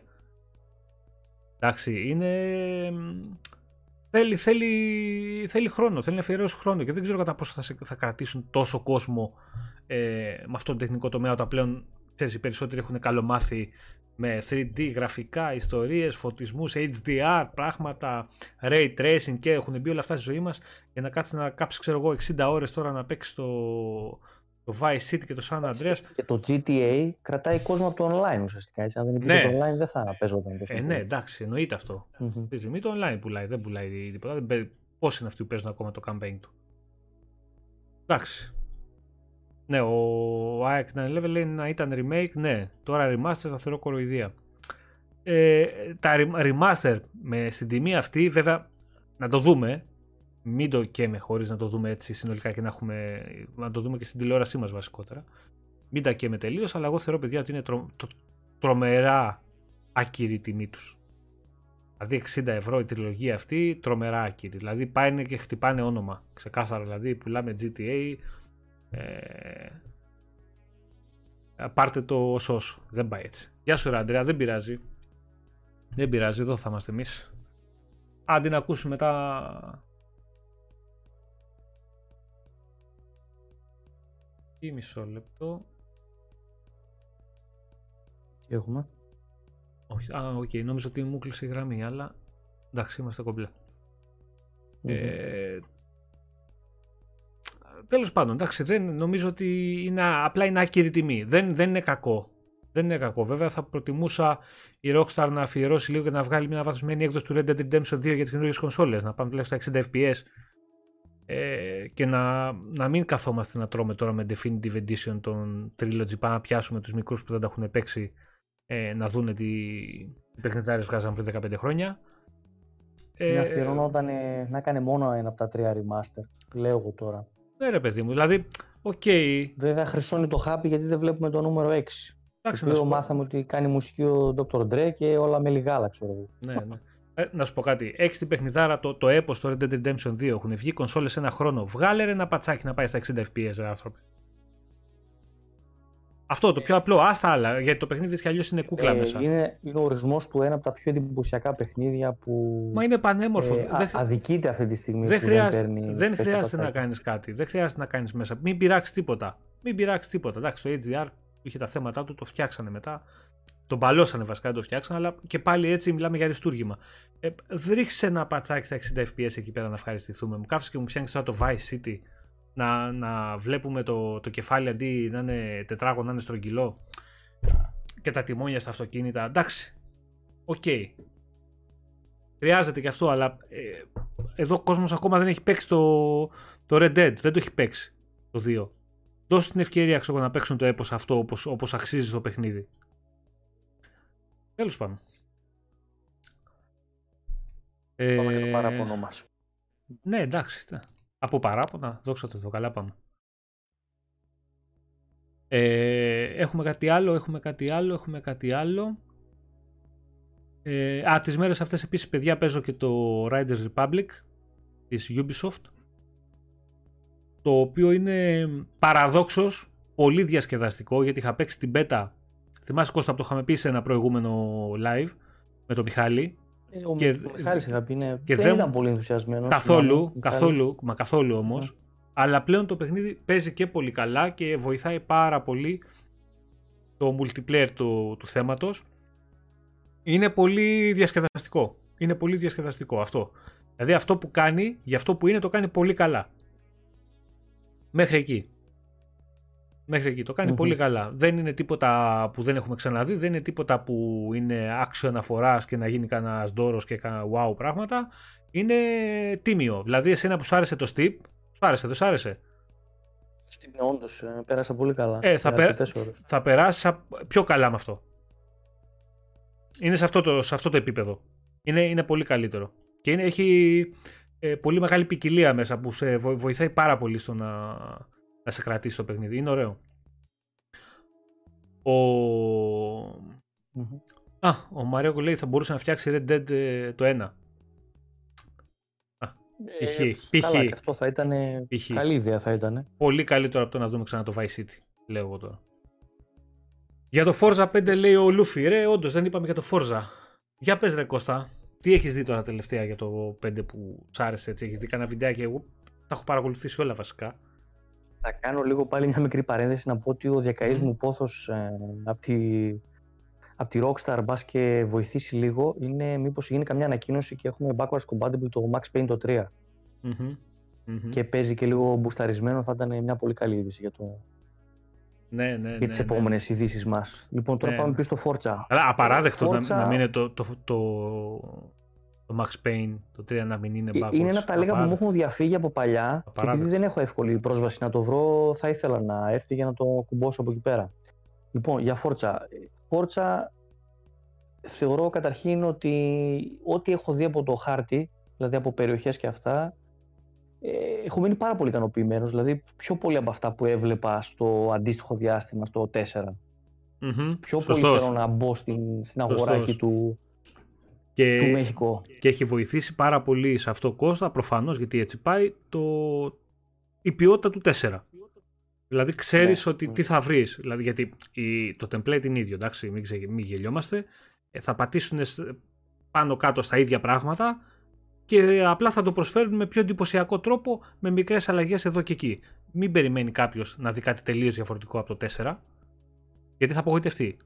Αυτό θα είναι το παιχνίδι. Απλά θα είναι πολύ πιο Εγώ- όμορφο με, με, ναι, ναι. με Στην ωραίες, τηλεόρασή μου με αυτό ωραίες περιμένω αλλαγές. να δω τρομερές αλλαγές καιρικών φαινομένων, έτσι όπως Μμμ. τα έχω δει δηλαδή από τα βιντεάκια Μμμ. στο YouTube. Ε, είναι το νούμερο ένα πράγμα που περιμένω να δω στην, ε, στην τηλεόρασή μου, να δω λίγο πώς θα φαίνεται, πόσο ωραία θα φαίνεται αυτό το πράγμα. Ε, περιμένω σίγουρα ένα παιχνίδι το οποίο θα πάει κατέβατα στα 60, δηλαδή εκεί πέρα θα το παίξω. Ναι, ναι, δεν αν θα δεις- έχει αν κανένα δεις- frame drop. Ας πούμε και το Digital Foundry που έχει βγάλει τα βίντεος για το, για το performance mode ε, είναι άψογο. Δηλαδή στο performance mode έχουν Ναι, ναι, κάνει αυτό απίστευτη ακριβώς δουλειά. περιμένω. Απίστευτη δουλειά. Απίστευτη δουλειά. Τώρα, αν έχουμε κάποιο bug, θα είναι ίσως εκεί σε κανένα multiplayer mode. Δηλαδή το πρώτο, την πρώτη εβδομάδα που θα το κατεβάσουμε. Εντάξει, Ε, ε, τε- εκεί εντάξει, να περιμένετε, ας ε, πούμε. τέτοια, θα, κάποια τέτοια, θα, θεματάκια. τέτοια θα υπάρχουν Κώστα, απλά αν είναι τέτοια η ποιότητα του παιχνιδιού φαίνεται που νομίζω ότι όλοι θα κάνουν τα στραβά μάτια σε 2-3 ξέρεις, ε, ψεγάδια που σίγουρα θα υπάρχουν. Δεν υπάρχει περίπτωση να μην υπάρχουν. Αλλά γενικότερα σε, σε όλα τα παιχνίδια που στηρίζονται στο multiplayer και ε, βασικά είναι μεγάλο κομμάτι τους μάλλον το multiplayer, ε, πάντα έχουν θεματάκια. Πάντα. Δεν έχει βγει κανένα παιχνίδι, δεν έχει κυκλοφορήσει που να είναι άψογο από την πρώτη μέρα. Κανένα όμως. Ε, τα περιμένουμε αυτά. Εντάξει, απλά το παιχνίδι φαίνεται παιδιά να είναι τόσο ποιοτικό, τόσο όμορφο, ε, να παίζει τόσο ωραία το, που ε, το περιμένουμε όλοι. Περιμένουμε όλοι αλήθεια να παίξουμε. Έχουμε εγγύηση για αναβάθμιση σε ήχους, έτσι, που χρειαζόταν ναι, λίγο ναι, ναι. στα ηχητικά μια αναβάθμιση. Ο Χρυσοβαλάτης λέει τώρα Ε, εγώ με, με TV LG CX και Series X λέει το Forza θα πετάει στα γραφικά. Εννοείται. Εννοείται.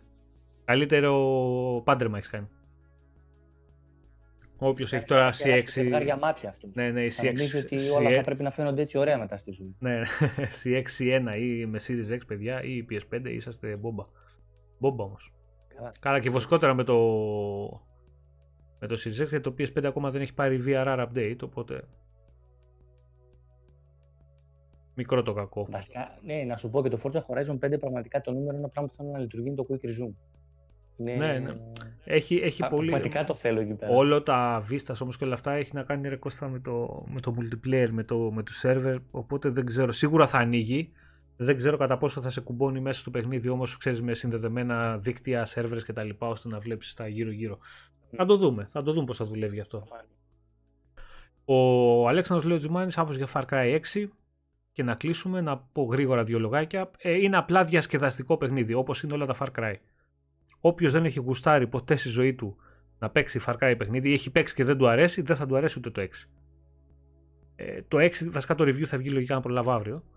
Ε, το 6 αυτό που κάνει είναι ότι σε, κάνει, σε βάζει μέσα από την πρώτη στιγμή τούμπανο. Μπαίνεις μέσα με ρουκέτες, οπλοπολιβόλα, μπαζούκες, χειροβομβίδες και αυτά και τους αλλάζεις τα φώτα. Ε, δεν είσαι ταλέπορο με κανένα πιστολάκι που αρχίζει σιγά σιγά να καθαρίζεις και, και, και, και μπαίνεις τούμπανο και γίνεται μακελιό.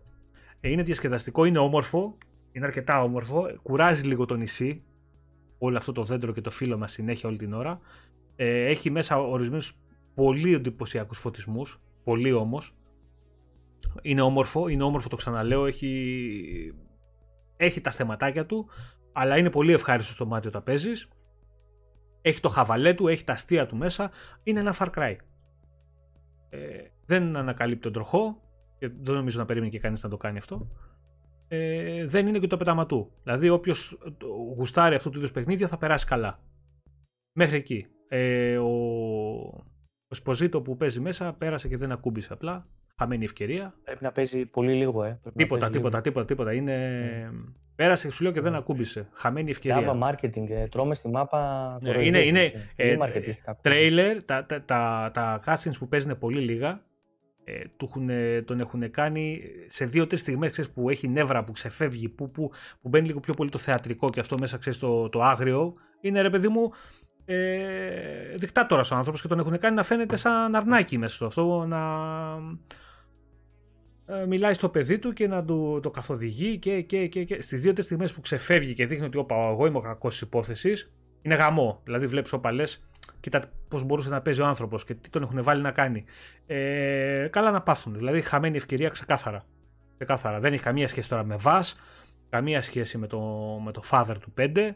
Ειδικά με το Βάζ, δεν το συζητάμε. Πολύ πιο καλογραμμένοι χαρακτήρες. Ναι, πολύ πιο καλογραμμένοι ναι. χαρακτήρες αυτοί γενικότερα. Αυτό είναι το θέμα. Και είναι τρελά θέματα στα cutscenes, παιδιά. Δηλαδή αυτό το frame drop, αυτό το lip sync το τραγικό που συνεχίζει να έχει στα cutscenes η Ubisoft, ε, δεν υπάρχει ρε παιδιά, δεν γίνεται.